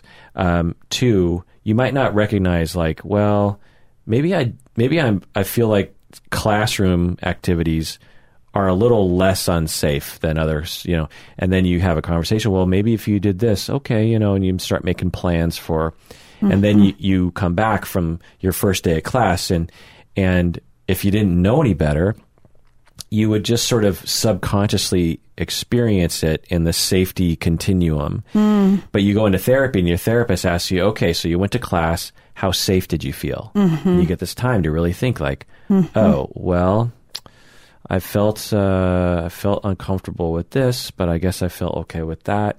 Well, you know, when did you feel the most safe? Hmm, when I felt the most safe, huh?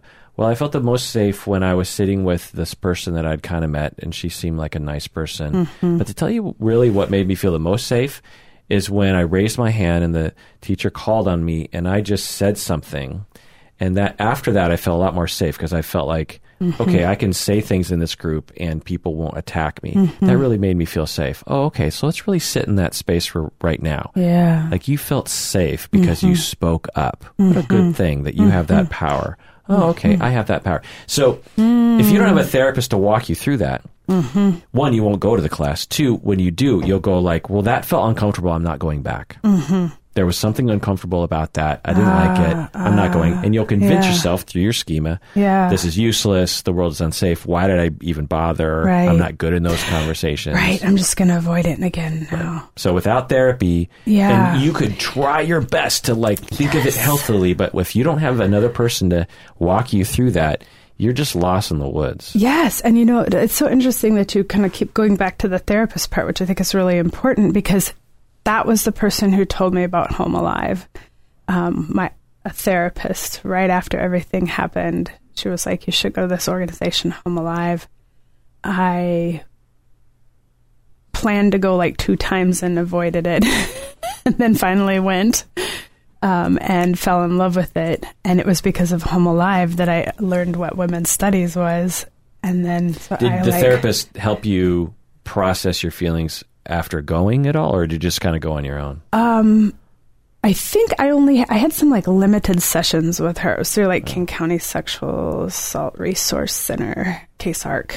Um, and then I was going to go into a group after that, so I didn't get to process it with her. Did you but talk with anyone else about your experiences during that time? Was anyone else supportive during that time? um, in my life, you mean? yeah, uh, to process your Uh, path. Because it's to me, just to put you know my perspective, it seemed like you're kind of at a Y in the road where you Oh. could have, you could have, it could have been worse. You could have been Sure. gone down a s- downward spiral, but you chose Yeah. this other route of like, um, I'm going to find places where I feel power, Mm-hmm. and I'm going to build on that, and then I'm going to get more and more power in the world. Yeah. And Even look- though and I didn't at- go into them thinking I was going to get power, I went into them thinking I'm some kind of broken thing that needs to be fixed. Like I had this other whole. But that's a that's a kind of a power of just like I have the power to get myself fixed. oh, that's true. Like there are people who don't even think they have that power. Oh, yeah, that's true. Yeah, no, it was. I had some friends. A lot of my, a lot, a lot of my friends at the time kind of didn't know how to respond and didn't do a very good job at that. Some of them did. My mom was always a constant, even though sometimes she said the wrong thing. Most of the time, she was awesome. You know, if I were like, "That's the wrong thing to say," she would be like, "I'm sorry. Okay, let's learn." You know, she was really good at that. But I don't know. Like I had that support. Yeah. But I think also like one of the I gotta say one of the things I learned the biggest thing I learned like thinking about the activism being healing it was the activism it was the community and it was also the people who'd kind of walked that walk before me um, when I realized I was overextending myself trying to be the hero to save everyone from ever having anything bad happen to them again I was killing myself doing it. And a good friend of mine looked at me and she said, Christy, if you want to stop violence in the world, you have to start with stopping it against yourself. And I was like, huh? you know, I'd never thought about that before. And uh, that's when I realized, oh, it's okay for me to slow down and take care of myself. In fact, I have to if I'm going to keep doing this work to help people. I got to stop pushing so hard with that level of intensity internally. I think that's one of the things I liked you talked about on the deep dive schema therapy was our coping mechanisms and our, the way we respond to these schemas. It's a lot of the issue is in how intense it is, mm-hmm. how intense the reaction is. Right. That's the marker is not that when someone disappoints you, you're hurt, because of course you are. Mm-hmm. It's the intensity of the hurt. Right. If you seem to feel, you know, two to 10 times more hurt than would seem to be sort of consummate to the situation, then that points to a schema um, that is amplifying things. Right. Um, and so that can be confusing to people because they're just like, so what? I'm just supposed to like let shit like that go? No, you're supposed to be hurt, but your schema is doubling it, you know, Right. because this is yet another example of how people can't be trusted. You know, what I mean? Yeah, exactly. instead of wow, that person really fucking hurt my feelings. But you Mm-hmm. know, people can be generally trust, trusted. Maybe I don't trust that person, but Right. but pe- people, you know, I'm okay. I, I've, there's a foundation to land on after my conclusion that that person is a mean person. Right. Right. Uh, but if you have no foundation, then you just fall through the floor of just like complete despair. Ah, yeah. Yeah. I mean, depending on how intense. It. So the other schema that you were pointing to was subjugation. You know, I must please others. Mm-hmm. So tell tell me if you agree with this this one.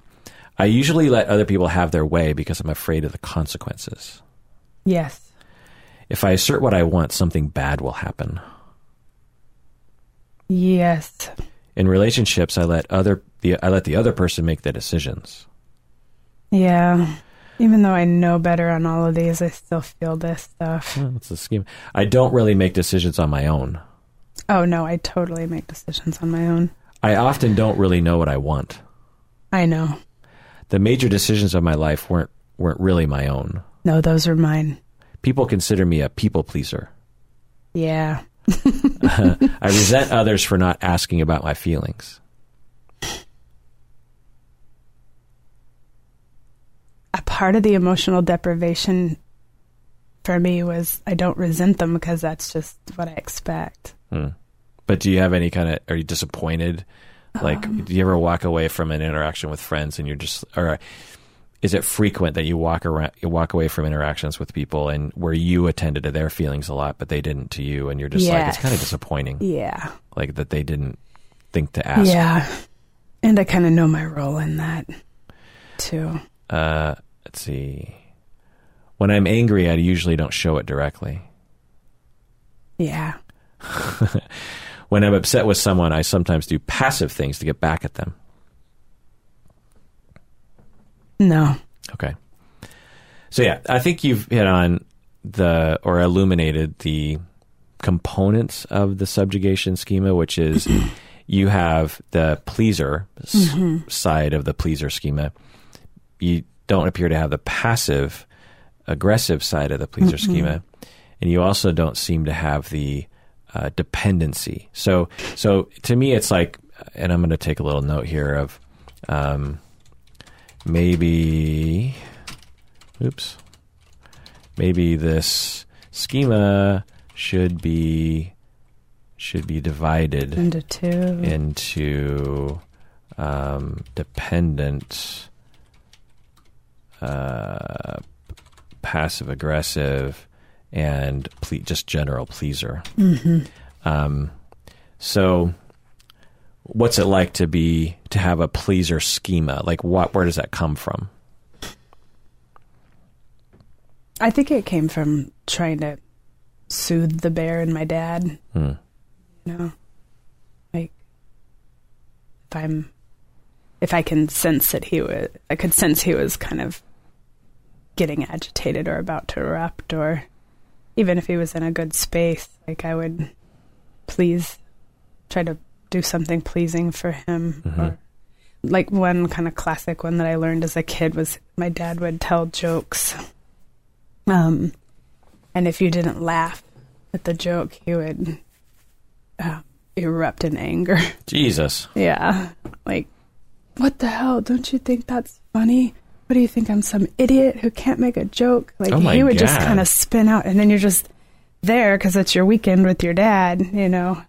Uh, no, no, you're funny. I'm sorry. Maybe I just don't understand. There was a lot of like, no, no, no. Maybe I'm just the problem, you know. Right. So the And if I learned later too, like whenever he said anything really, anything that I could Ah. tell, yeah, if he if it was supposed to be funny clearly and wasn't, I would laugh right like even- convincingly. Yeah. Did you drum up the laughter, or did you actually convince yourself it was funny?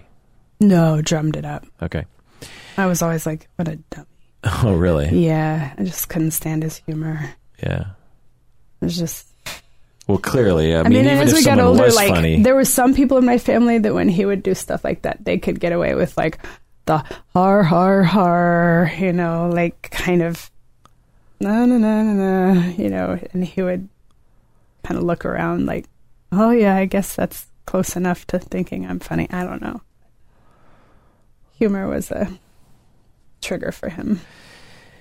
If I was to take a guess, I would think that one narcissism was playing a role in terms of him needing to be seen as all good and um, and competent at humor, Mm-hmm. um, and more fundamentally, that uh, those three different responses, one is to just laugh, two is to har har, and and three is to just not laugh at all.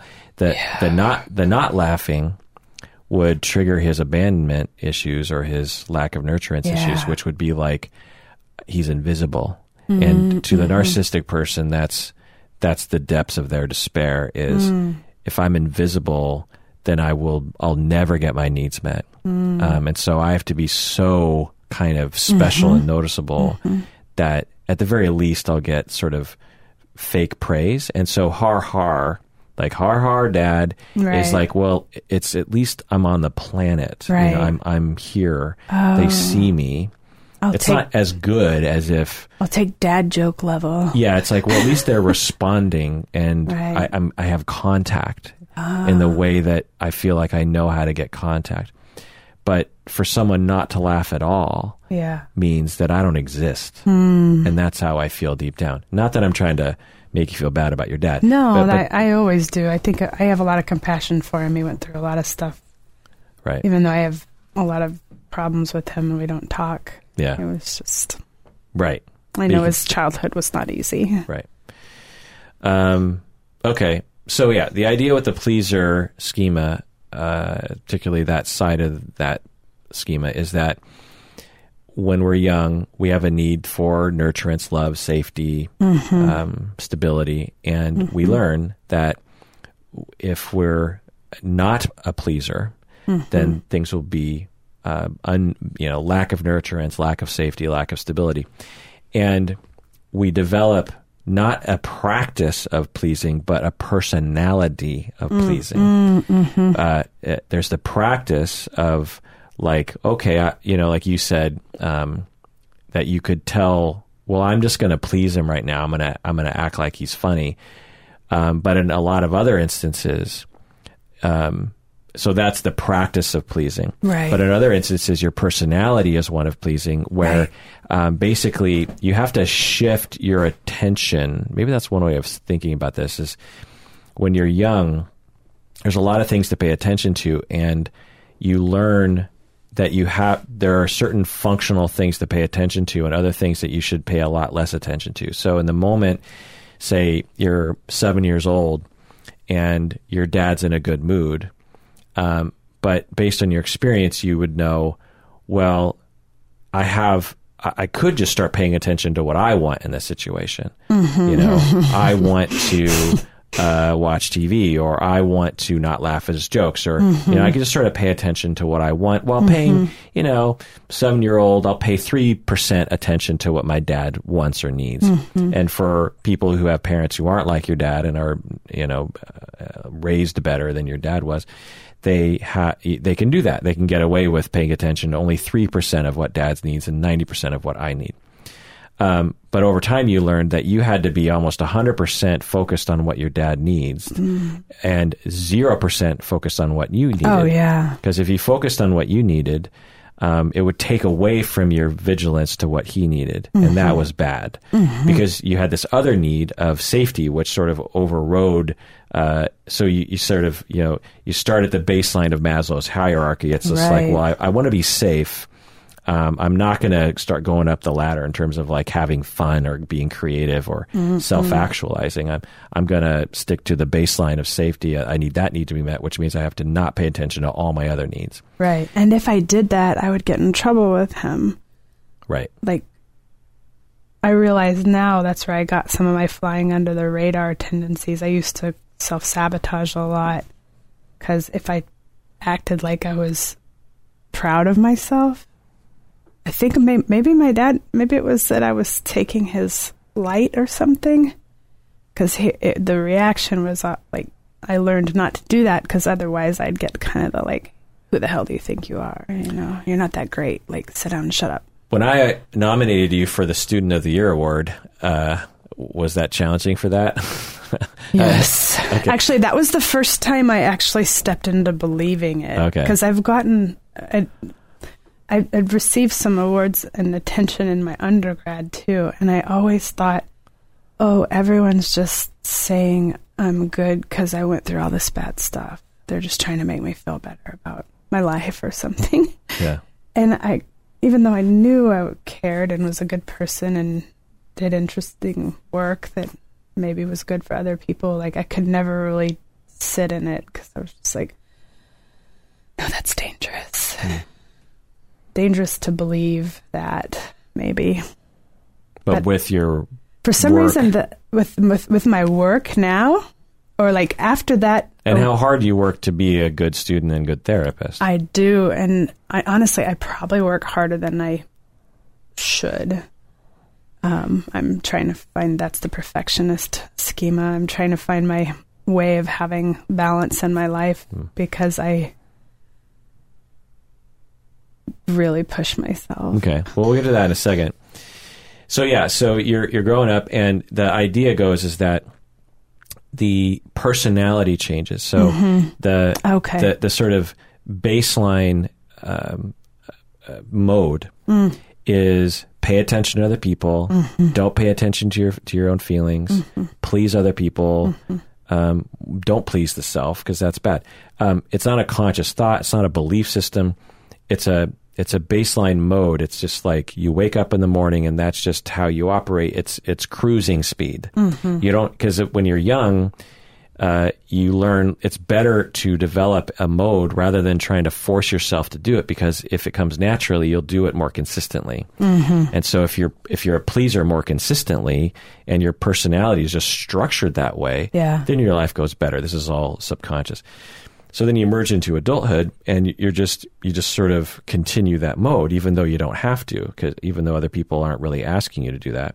And so you just continue this mode of like um, in order for me to get my safety needs met, I have to pay attention to other people's needs and I have to mm-hmm. please them. And I mm. cannot pay attention to my own needs. Mm-hmm. I can't even no, really notice them. Like it, that, that can't even be a thing that I could pay attention to because when I did that when I was a kid, it sort of distracted me from other people, which what led to a lot of unsafety in my life.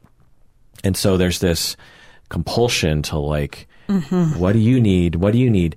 And the the self sabotage in this is that one, you're not paying attention to your needs, and no one can pay attention to your needs because n- you're not even saying what you need. Right. Yeah, like a classic um, I see this in Sort of- and myself. pleaser uh, dynamic is like um like I, you know I might ask a pleaser well what do you want for dinner you know and they're like uh, I don't know what do you want and I, I might be like well I don't know I'm thinking about this or that but I don't know I'm, I'm curious because because for me my needs are such that um, I want what I want, but I also want what they want. I want it to be a, a Venn diagram.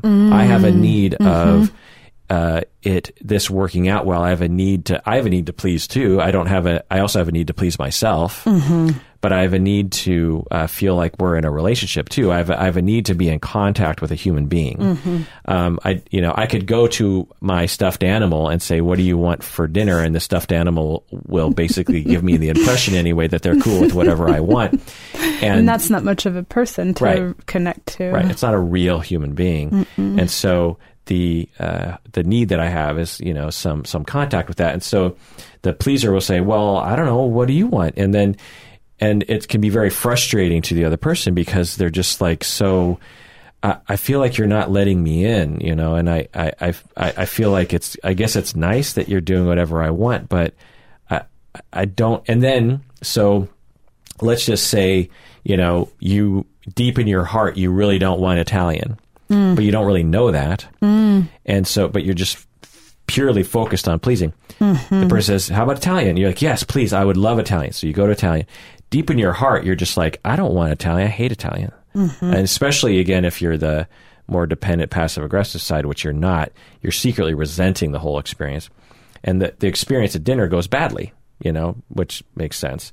and then the person who's who is the not pleaser is like, how come this is going badly? I thought I thought this was supposed to be going well. Yeah. And the uh, self sabotage is, and then the the other person might even start saying things like, "I'm angry at you." That you never tell me what you want, you know, and then the pleaser is like, oh, okay, so I'll please you by start telling you what I want. Is that, you know, and it just becomes this vicious cycle. And, and until the pleaser can stop and say, okay, I need, I need to change my cruising speed here. I need to actually like, uh, not just sort of willpower myself to figure out what I want, but I actually have to get in touch with that and then experience the world as a safe place for me to be in touch with my own wants. Yeah. Like I have to s- slowly start. Okay, I'm going to pay two atten- two percent attention to what I want. Mm-hmm. Is the world still safe? Mm-hmm. Let's try that for six months. Uh-huh. Okay, not so bad. it's pretty pretty safe. There's some, you know, but you know, it's okay. And then, okay, how about for the next year? I'll I'll spend you know five percent attention on what I want. Is this going to be okay? Because I and traditionally this never goes well for me. Okay, not so bad. You know, and again, you're talking with a therapist or you're self processing. Like, okay, those notions of self sabotage are coming in there and they're shoving you back to 0%. percent mm-hmm. And then you're like, okay, 5%, not too bad, and 10%. And then you just slowly start to mm-hmm. build it out until you're paying the healthy amount of attention to your own needs while Right. also other people's needs, but there's a balance there. Totally. I love that so much. It's it's I, I talk about boundaries a lot like they're the container for ourself to show up. Hmm. Like it's not so much about what I don't want other people to do. There is that, but it's for me like I have this conceptualization of like it's okay for me to show up with my wants and needs. You know, and what you're talking about is really interesting because I have been like that for so much of my life and it was so deeply conditioned that it's probably still there in a lot of ways I'm not totally aware of, but I've been inching towards this space where I'm like, my therapist for many years, you know, just kept saying, "You're so other focused. You're so other focused. What can we do to bring the focus back to you? What do you want? What do you need?" And a lot of my past relationships, especially early ones, you know, it was kind of that typical codependency thing. Like I lost myself. I don't know where I went. I'm not really present in the relationship, and I didn't understand that that was actually I was trying to keep the relationship by pleasing them, but what I was doing is I was killing the relationship because I wasn't even in it to begin with. Like I needed to be able to show up. Um, I have a funny story about how I transitioned a little bit towards what you were just describing about like the percents. Um, a friend of mine some years back said, you know, Christy, you just need to be able to say no sometimes. And I was like, oh, yeah, it's just so hard. You know, if someone invites me here, asks for this or that, I really want to be able to help them and or do what they want me to do. And she was like, nope, you got to let your internal teenage boy um, take over. And I was like, what? And she was like, you know, like the guy that's like, I do what I want. And I was like, tell me more about this internal teenage boy. And so, anyways, we kind of decided because I'm so other focused that I was going to use this alter ego and please him, whatever he wanted. And so I started using him. This became, it was more of a joke, but it actually worked really well for me. If someone asked me to do something, or if someone wanted me to come to their poetry event, or if someone wanted whatever, I would check in with my internal teenage boy first and see like does he really want to go or do this um and it started helping me know more like mm, I he doesn't want to go so I won't go for him it was kind of this weird I hope this is making sense it was kind of a weird little roundabout but I called my friend and I said man I'm loving this internal teenage boy so much I've named him and his name is Kevin and so whenever my friends would What's he dressed like? I don't. I just see like t-shirts and baggy jeans, and you know, slouching on the couch playing a video game or something. Um, but he he just he does what he wants, and it kind of became a joke with my friends. I was like, "Listen, I'm going to try to say no more to things because it's hard for me." And I told them about Kevin, and it became this big joke. So sometimes a friend will ask me like you know, hey, do you want to go to this thing with me? And I'll say, mm, Kevin says I can't. and the humor of it, I think, helped helped me find a way to be like it's okay to say no. My friends were still there; they didn't hate me. You know, they didn't stop inviting me to things. I was able to, Yeah, people still like Kevin, yeah, but they also know that sometimes Kevin wants to play Xbox and right, doesn't want to Right. hang out. Um, right. So this is where it overlaps with Gestalt and, and internal family systems, which I which I mm-hmm. know you really I'm like. very into that. and in in therapy, Gestalt and internal family systems people will be very explicit about that. They'll mm-hmm. they'll be like they'll try to introduce that with clients of just like. Mm-hmm. So, what part of you, if we were to put a name to it, is that part of you that that really just wants to say no? It might be like a part of you that we don't really hear that often, mm-hmm. but you know what what part of you? And so, someone might say, "Oh, well, I guess it's I don't know, it's the part of you know they might call it a name, like it's the it's the introverted protector or something, or it's the Kevin, or it's the it's the teenage boy, or whatever frame people Yeah. want to put to it. And then you explicitly discuss that in therapy. It's just like, okay, so I hear that you really want to, you're going to go to this thing. What does Kevin think? you know, and then the, you know the person can go, oh, let me check in with that part of me. Um, and uh, you can even in Gestalt therapy, they'll have empty chair work. Well, you, you'll embody both sides. So you would, you know, we might name your pleaser side actually to sort of externalize that a little bit and say like, um, like what name would what name would the pleaser side be? Super Susie. Super Susie. I totally that just seriously came to me the minute you said that my middle name is Sue, but Super Susie. yeah. Sure, whatever you want. I keep forgetting I have all these overlaps with my mom because my, my mom's name's Sue and you're both from Kansas. and my mom's name's Sue. Oh, okay. Yeah. So uh, you got Super Susie. Uh, so you would sit in a chair, and, and the therapist would say, "Okay, Super Susie, I want you to talk to Kevin and try to convince Kevin to go to this thing." And Super Susie would be like, "Well, you know, people would be really disappointed in us, and and um, I I'm don't supposed want to be loving to everyone. I don't want to hurt their feelings.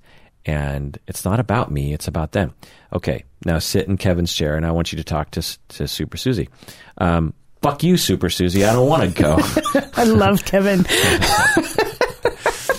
and, uh, and then, uh, you just go back and forth. And the hope is, is that, that the hope is not to eliminate Super Susie or No. to eliminate Kevin. The hope is, is to have balance and to, and to integrate and to have it, it, uh, for the for the ego on top of that because you're not Super Susie, you're not Kevin, you're Those you're, you're of me. something you're something grander than that, and so y- you could say to yourself, okay, who do I want to listen to today?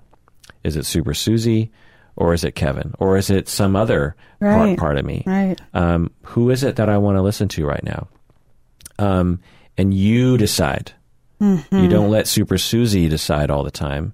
You, the you decides Right. which voice I want to listen to, or of of which of the voices that I hear. It's the committee of voices inside of me. Mm-hmm. You know what what is what do I want given Mm-hmm. all the factors? You know, um, there's a part of you know there might be another part of you that's like.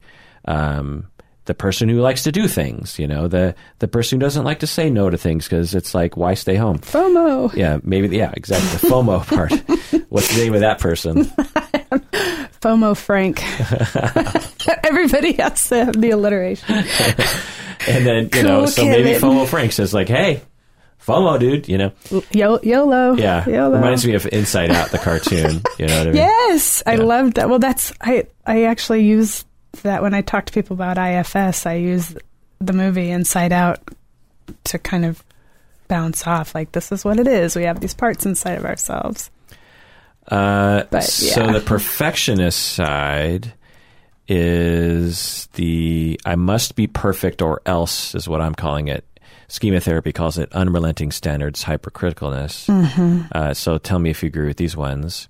Um, you've already said that you're a perfectionist, so you agree with that one. Mm-hmm. I often push myself to do the best I can do. Yes. It's really hard for me to be seen as average. Yes. That's interesting because I, I tell me more about that one um, because I that's not how I would describe you. I want to be seen as average in a way because it's safe, but I think the honest a lot of it goes back to the emotional deprivation of like have people noticed me? Have I been um seen? Special enough to be seen. yeah. Like I think it kind of goes to that Am I- like I'm not. I'm not only a good student. I'm the best student. am I super basic, you know? Oh. Or is there anything like I have friends that are so interesting and just like wildly unique behaviors and diverse creative interests and stuff and sometimes I'm like I want to be like super weird like that. Noticeable and, and, and I didn't I. I think it's less noticeable as much as it is like compelling. Yeah.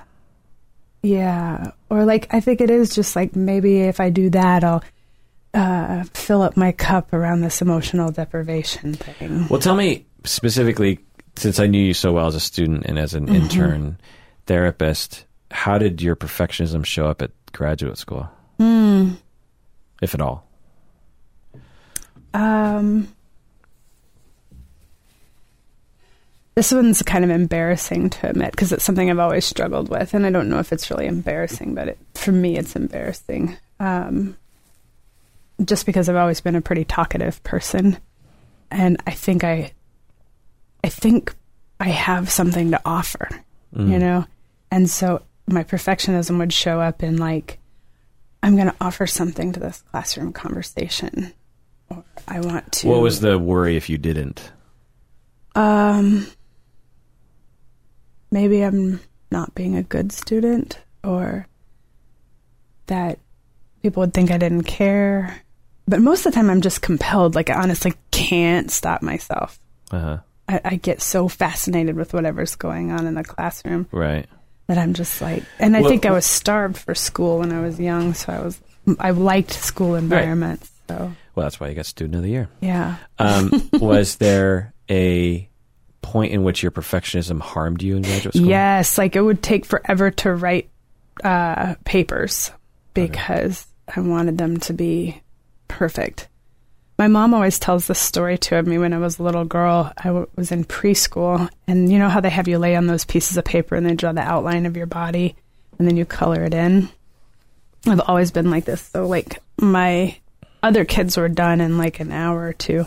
I was still working on mine three days later because I had worn plaid shorts and they needed to be, every line needed to be in there and all the detail. The artwork had to be perfect.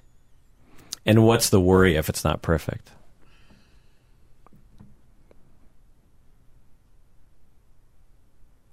You know, I, and it's funny because I don't necessarily know that it's always for other people as much as it is if I'm not deep into this and trying to make it the best it can be. The longer I'm deep in it and working on it, then I don't have to go back to thinking about the other things that make me feel uncomfortable Mm. it's kind of this like I have a task, I have structured play. I have to do this really well. And I'm confident that I can actually make it perfect. Oh yeah. So if it, it this is a zone that um, I, I can control the outcome. Yes. Yes. I think that was and then when I would go when I would be done with something, I would always procrastinate turning things in cuz I didn't want to be done with it cuz I think then I went back to like maybe kind of an existential crisis of like what am I doing here? Like what's the point of all this? Interesting. You know, I was really into that drawing or that paper. And now I have to go back to this space where I don't really know what I'm supposed to be doing. I'm going to tell you, yeah. So procrastinates because if I finish this task that I'm Yeah. uh, parentheses that I'm trying to be perfect at, I will have to face what? Going back to not knowing what I'm doing. Going back to not knowing what I'm doing. That's interesting. So I think that's always been kind of a existential thing for me. Hmm. I forget that there isn't a point to most things when I'm really deep in them. Yeah. but I also do want, you know, I think that was the other thing is there was so much like self worth stuff when I was young. I didn't feel that I was loved enough. My dad, in particular, was just really hard to ever get. Right. So is that part of it too? Of just like if I'm perfect, I'll get love. Yeah, yeah, yeah, yeah. Or I'll show you. You know, that was the other thing is growing up, my uncles in particular, my uncle, one of them, and my dad, mostly this uncle though, would be like, why even bother going to school? You're just going to be pregnant and taking, you just should run a daycare and have a lot of babies and you don't need education because you're not going to be anyone and I would like fight that narrative as a kid. I was like really scrappy. I was kind of a tomboy. And I'd be like, ah, I'll show you, you know? like I can I can do stuff. Like I would get really mad about it. Yeah. And so now there is this kind of like I can. I can do stuff. I have to prove it to myself. Proving something to yourself. I've always competed against myself more than anyone else. What does that feel like? Like, do you consciously Never feel ending. that? Like, like it's just like I can do better than that. I, I should be able to do better than that, or Yeah, I guess. I mean, I, I love decorating too. Like my home is one area where I've been kind of taking pause and like looking at how I interact with that space. You Yeah. know, I'll paint something or put a new pillow here, which is which is great. But does right. it create any dysfunction for you? Like, yeah, like I obsess over it. Oh, okay. Like sometimes I'll be in stores for hours looking at things. Right. So that's that's going back again to if people are having a hard time sort of drawing that line is there's nothing wrong with being super obsessed with your home. There's nothing wrong with being very good at school. There's nothing wrong with putting a lot of effort into a task to try to make it quote unquote perfect. There is something uh, dysfunctional or you know, harmful to you if it is a compulsion, if it's something that there is no flexibility around and it's not necessarily something you want to be doing. Like I, I bet Christy for you, it's like you would like to spend time thinking about decorating, but you wouldn't like it to uh, occupy as much sort of anxiety space that as it does. Yeah. I think there is a lot of like, yeah, I would like it not to occupy as much anxiety. Yeah. I think there's also like, for me, I, I really long for, for community and connection, and I'm always trying to make my home a place where people will want to come, Hmm.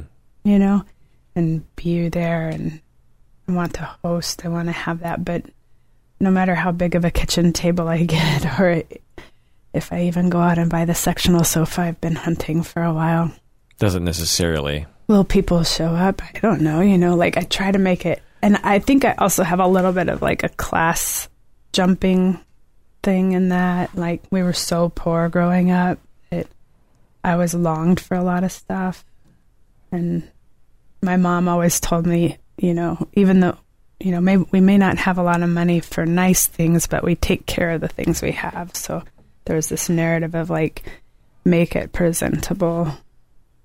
Something about like being i don't know. It I, hmm. I get a little too worried about it though. Like i can tell i'm i go into other people's homes and i'm like this is like a nice lived in home and i feel like i'm kind of going overboard trying to make mine some kind of west elm Well, picture and you're searching your needs. Like in the moment, it feels like you're meeting your needs by spending a lot of time trying to figure out how to decorate your place. But then you start to reflect on it and you think, well, wait, what are my needs? What what needs are enacting themselves with my decorations? Right. And that's this is like the perfect example for for the rain that Tara Brach talks about, like recognize recognize, um, allow, investigate and nurture.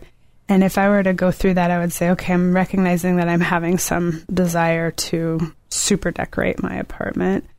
I'm gonna allow myself to also notice that I do this with some level of anxiety Yeah. that doesn't feel really good and it's also extremely time consuming sometimes um, and then if i investigate to be honest what it is is loneliness you know? I really really want to have people be in my life and be in my home. And as i've gotten older i mean i have nice friends but everybody's busy. And it's again back to the emotional deprivation thing. It's like i'll see you for brunch once a month or i'll see another person for a couple hours on a thursday night.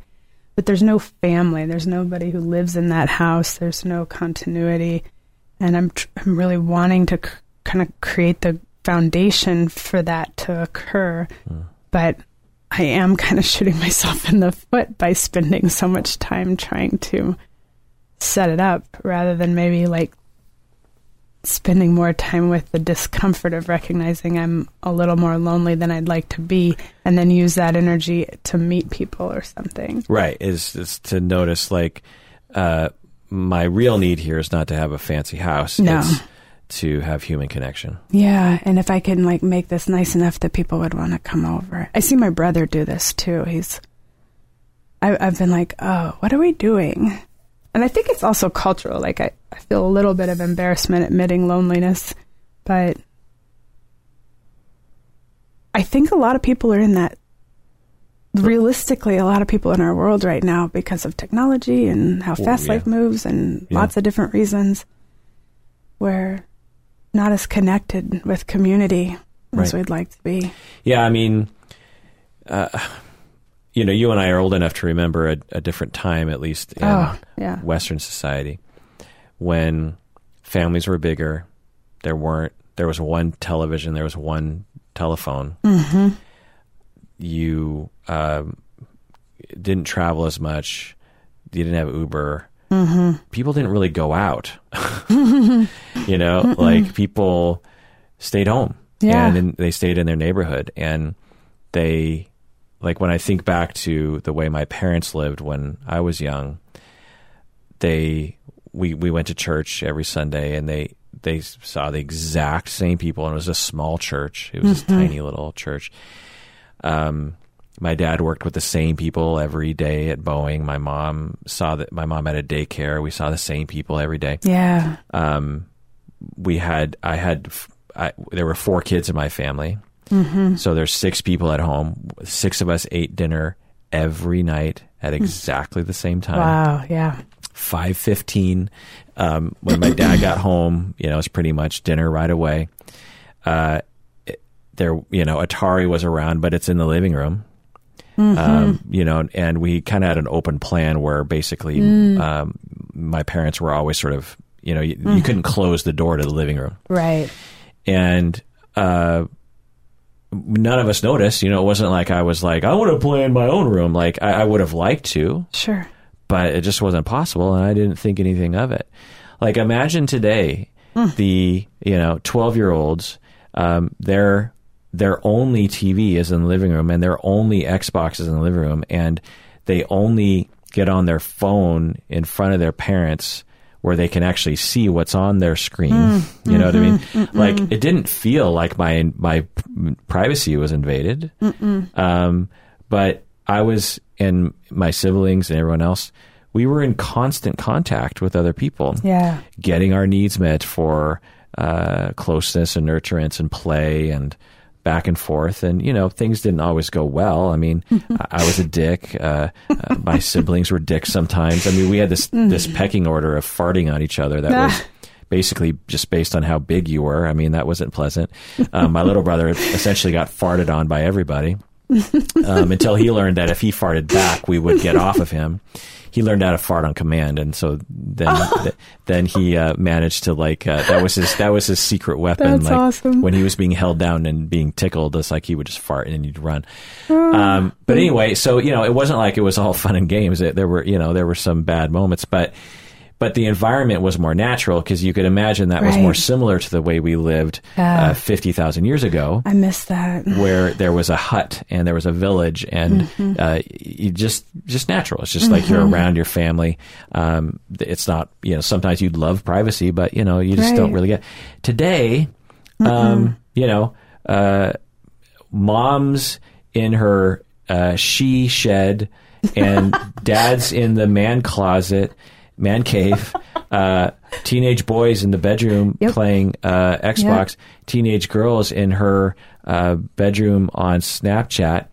Um, and never the twain shall meet. And uh, if you asked anyone, "Are you doing what you want to?" they'd say, "Yeah." And they'd be like, "Well, how about if everyone hung out in the living room, did this in the same room?" They'd be like, "That sounds horrible." Right. Um, I, you know, I, I don't want to be around my kids when they're in, when they're in Snapchat. Um, I want to work on my pottery by myself. I want to look at my, you know, websites about cars and stuff alone. I don't want people in my space. It feels like it's what we want to do, but it is not what we need. No, no, no. Just like it feels good to eat a bag of Doritos, Yeah. it's not what we need. um, it just because it feels good doesn't mean it's Yeah. it's good for the soul. and that it, and I I've been identifying places in my life where I've been using those band-aids, the the bag of Doritos, right? Or the I want to do the pottery alone situation. Like I'm doing TV free September this month. And it nothing highlights being single and living alone more than not turning the TV on for a whole month. It's like no Netflix. No. Wow. No Netflix, no TV, not on Yeah, at all. right, right. So when you do that, I, I suspect what ends up happening is just like, well, what am I going to do? Right. It starts to uh it's it's starting to I'll go outside. start change. Yeah, I'll just call someone. yeah, call someone. Um, like this week, actually, I'm doing a bunch of stuff, but like got some people together. and We're gonna go line dance, take line dancing classes tonight because I've always wanted to learn how to do that. But I'm trying really hard to like recognize the areas in my life where I'm ban- putting a band aid on, whether it's decorating or watching TV, and and make room and kind of make myself uncomfortable to push outside of that. Right. All of this work is a practice in discomfort within tolerant limits, intolerable Mm-hmm. limits. Um, like I said, when you're switching from 0% paying attention to yourself to 3%, it's Yeah. going to be uncomfortable. Oh, so uncomfortable. That's why Kevin was so helpful. Right. Honestly. But it wasn't like Kevin was all fun and games. There were moments, I'm guessing, where you're just like, well, Kevin says uh, that he doesn't want to go to this thing. Yeah. Um, it's very uncomfortable for me to actually like Do it. assert my Kevin with Ugh. these people, but I'm going to do it. And I would know? even be kind of maybe over explanation to my friends. I would be like, I'm trying to say no. Yeah, or so there's this person in me called Kevin. Yeah. and he has cargo shorts and a t-shirt. Um, so He says no. he says no. My Does that friend- make sense to you? my friend Jill was like, I just want to check in. You know, Kevin is fictitious, right? I was like, yes, I know. I know this. I'm like, I'm actually joking, but ironically, not ironically, but interesting, my friend um, Mimi, who suggested that inner teenage boy, um, it's been years now, and I told her about that I named him Kevin. Last year at Christmas, I got a, a necklace with like a little K. so I wear my Kevin necklace sometimes. Kevin would never wear a necklace like that. Yeah, exactly. Kevin be like, God, so Becky, so so basic. So what's it been like for you, Christy, to uh, Um, talk about all this stuff? Really cool. I was a little nervous, but really cool. Yeah. I've got one thought that I want to share. If, if this, when you ask what's this been like, does that mean we're starting to wrap up? Yeah. Okay. I have one thought that I want to share that I think is interesting in regards to getting out of a schema um, that I didn't know helped me back in the day when I was kind of getting out of the It's a Scary World schema. Um, and it was a fairy tale. As a kid, I used to read a lot of fairy tales, and even as an adult, I actually brought my fairy tale book. You can see it's pretty tattered. I love this book. But there's a fairy tale in here called The Day Boy and the Night Girl. And I'll just talk about the night girl part because that's the part about changing the schema. And um, real quick, it's uh, there was a witch, and she'd um, put this girl that was born in the basement in a dungeon, and she was never to know what the light of day was like. She was, and she never knew. She didn't know that there was more than what she was seeing in this dark dungeon. There was a woman who would come and bring her food, and there was there was this one lantern. It was kind of dim, but it, it worked, and that was the only light she'd ever really seen. And um, then one night, the woman who usually would come, and sometimes that woman would read to her, even though she wasn't supposed to be getting educated. Um, and she would hear about things like the sun and the moon and the outdoors, and so her mind was really curious. So, so there's something, but I guess I've only known this dark space, so this is what it is, right? Um, and then one night the woman didn't come, and something happened to the lamp, and it fell and broke. So it was a disastrous because she was just completely in the dark. I think this is where trauma, you know, in my mind, this is a story of that's the trauma part of it.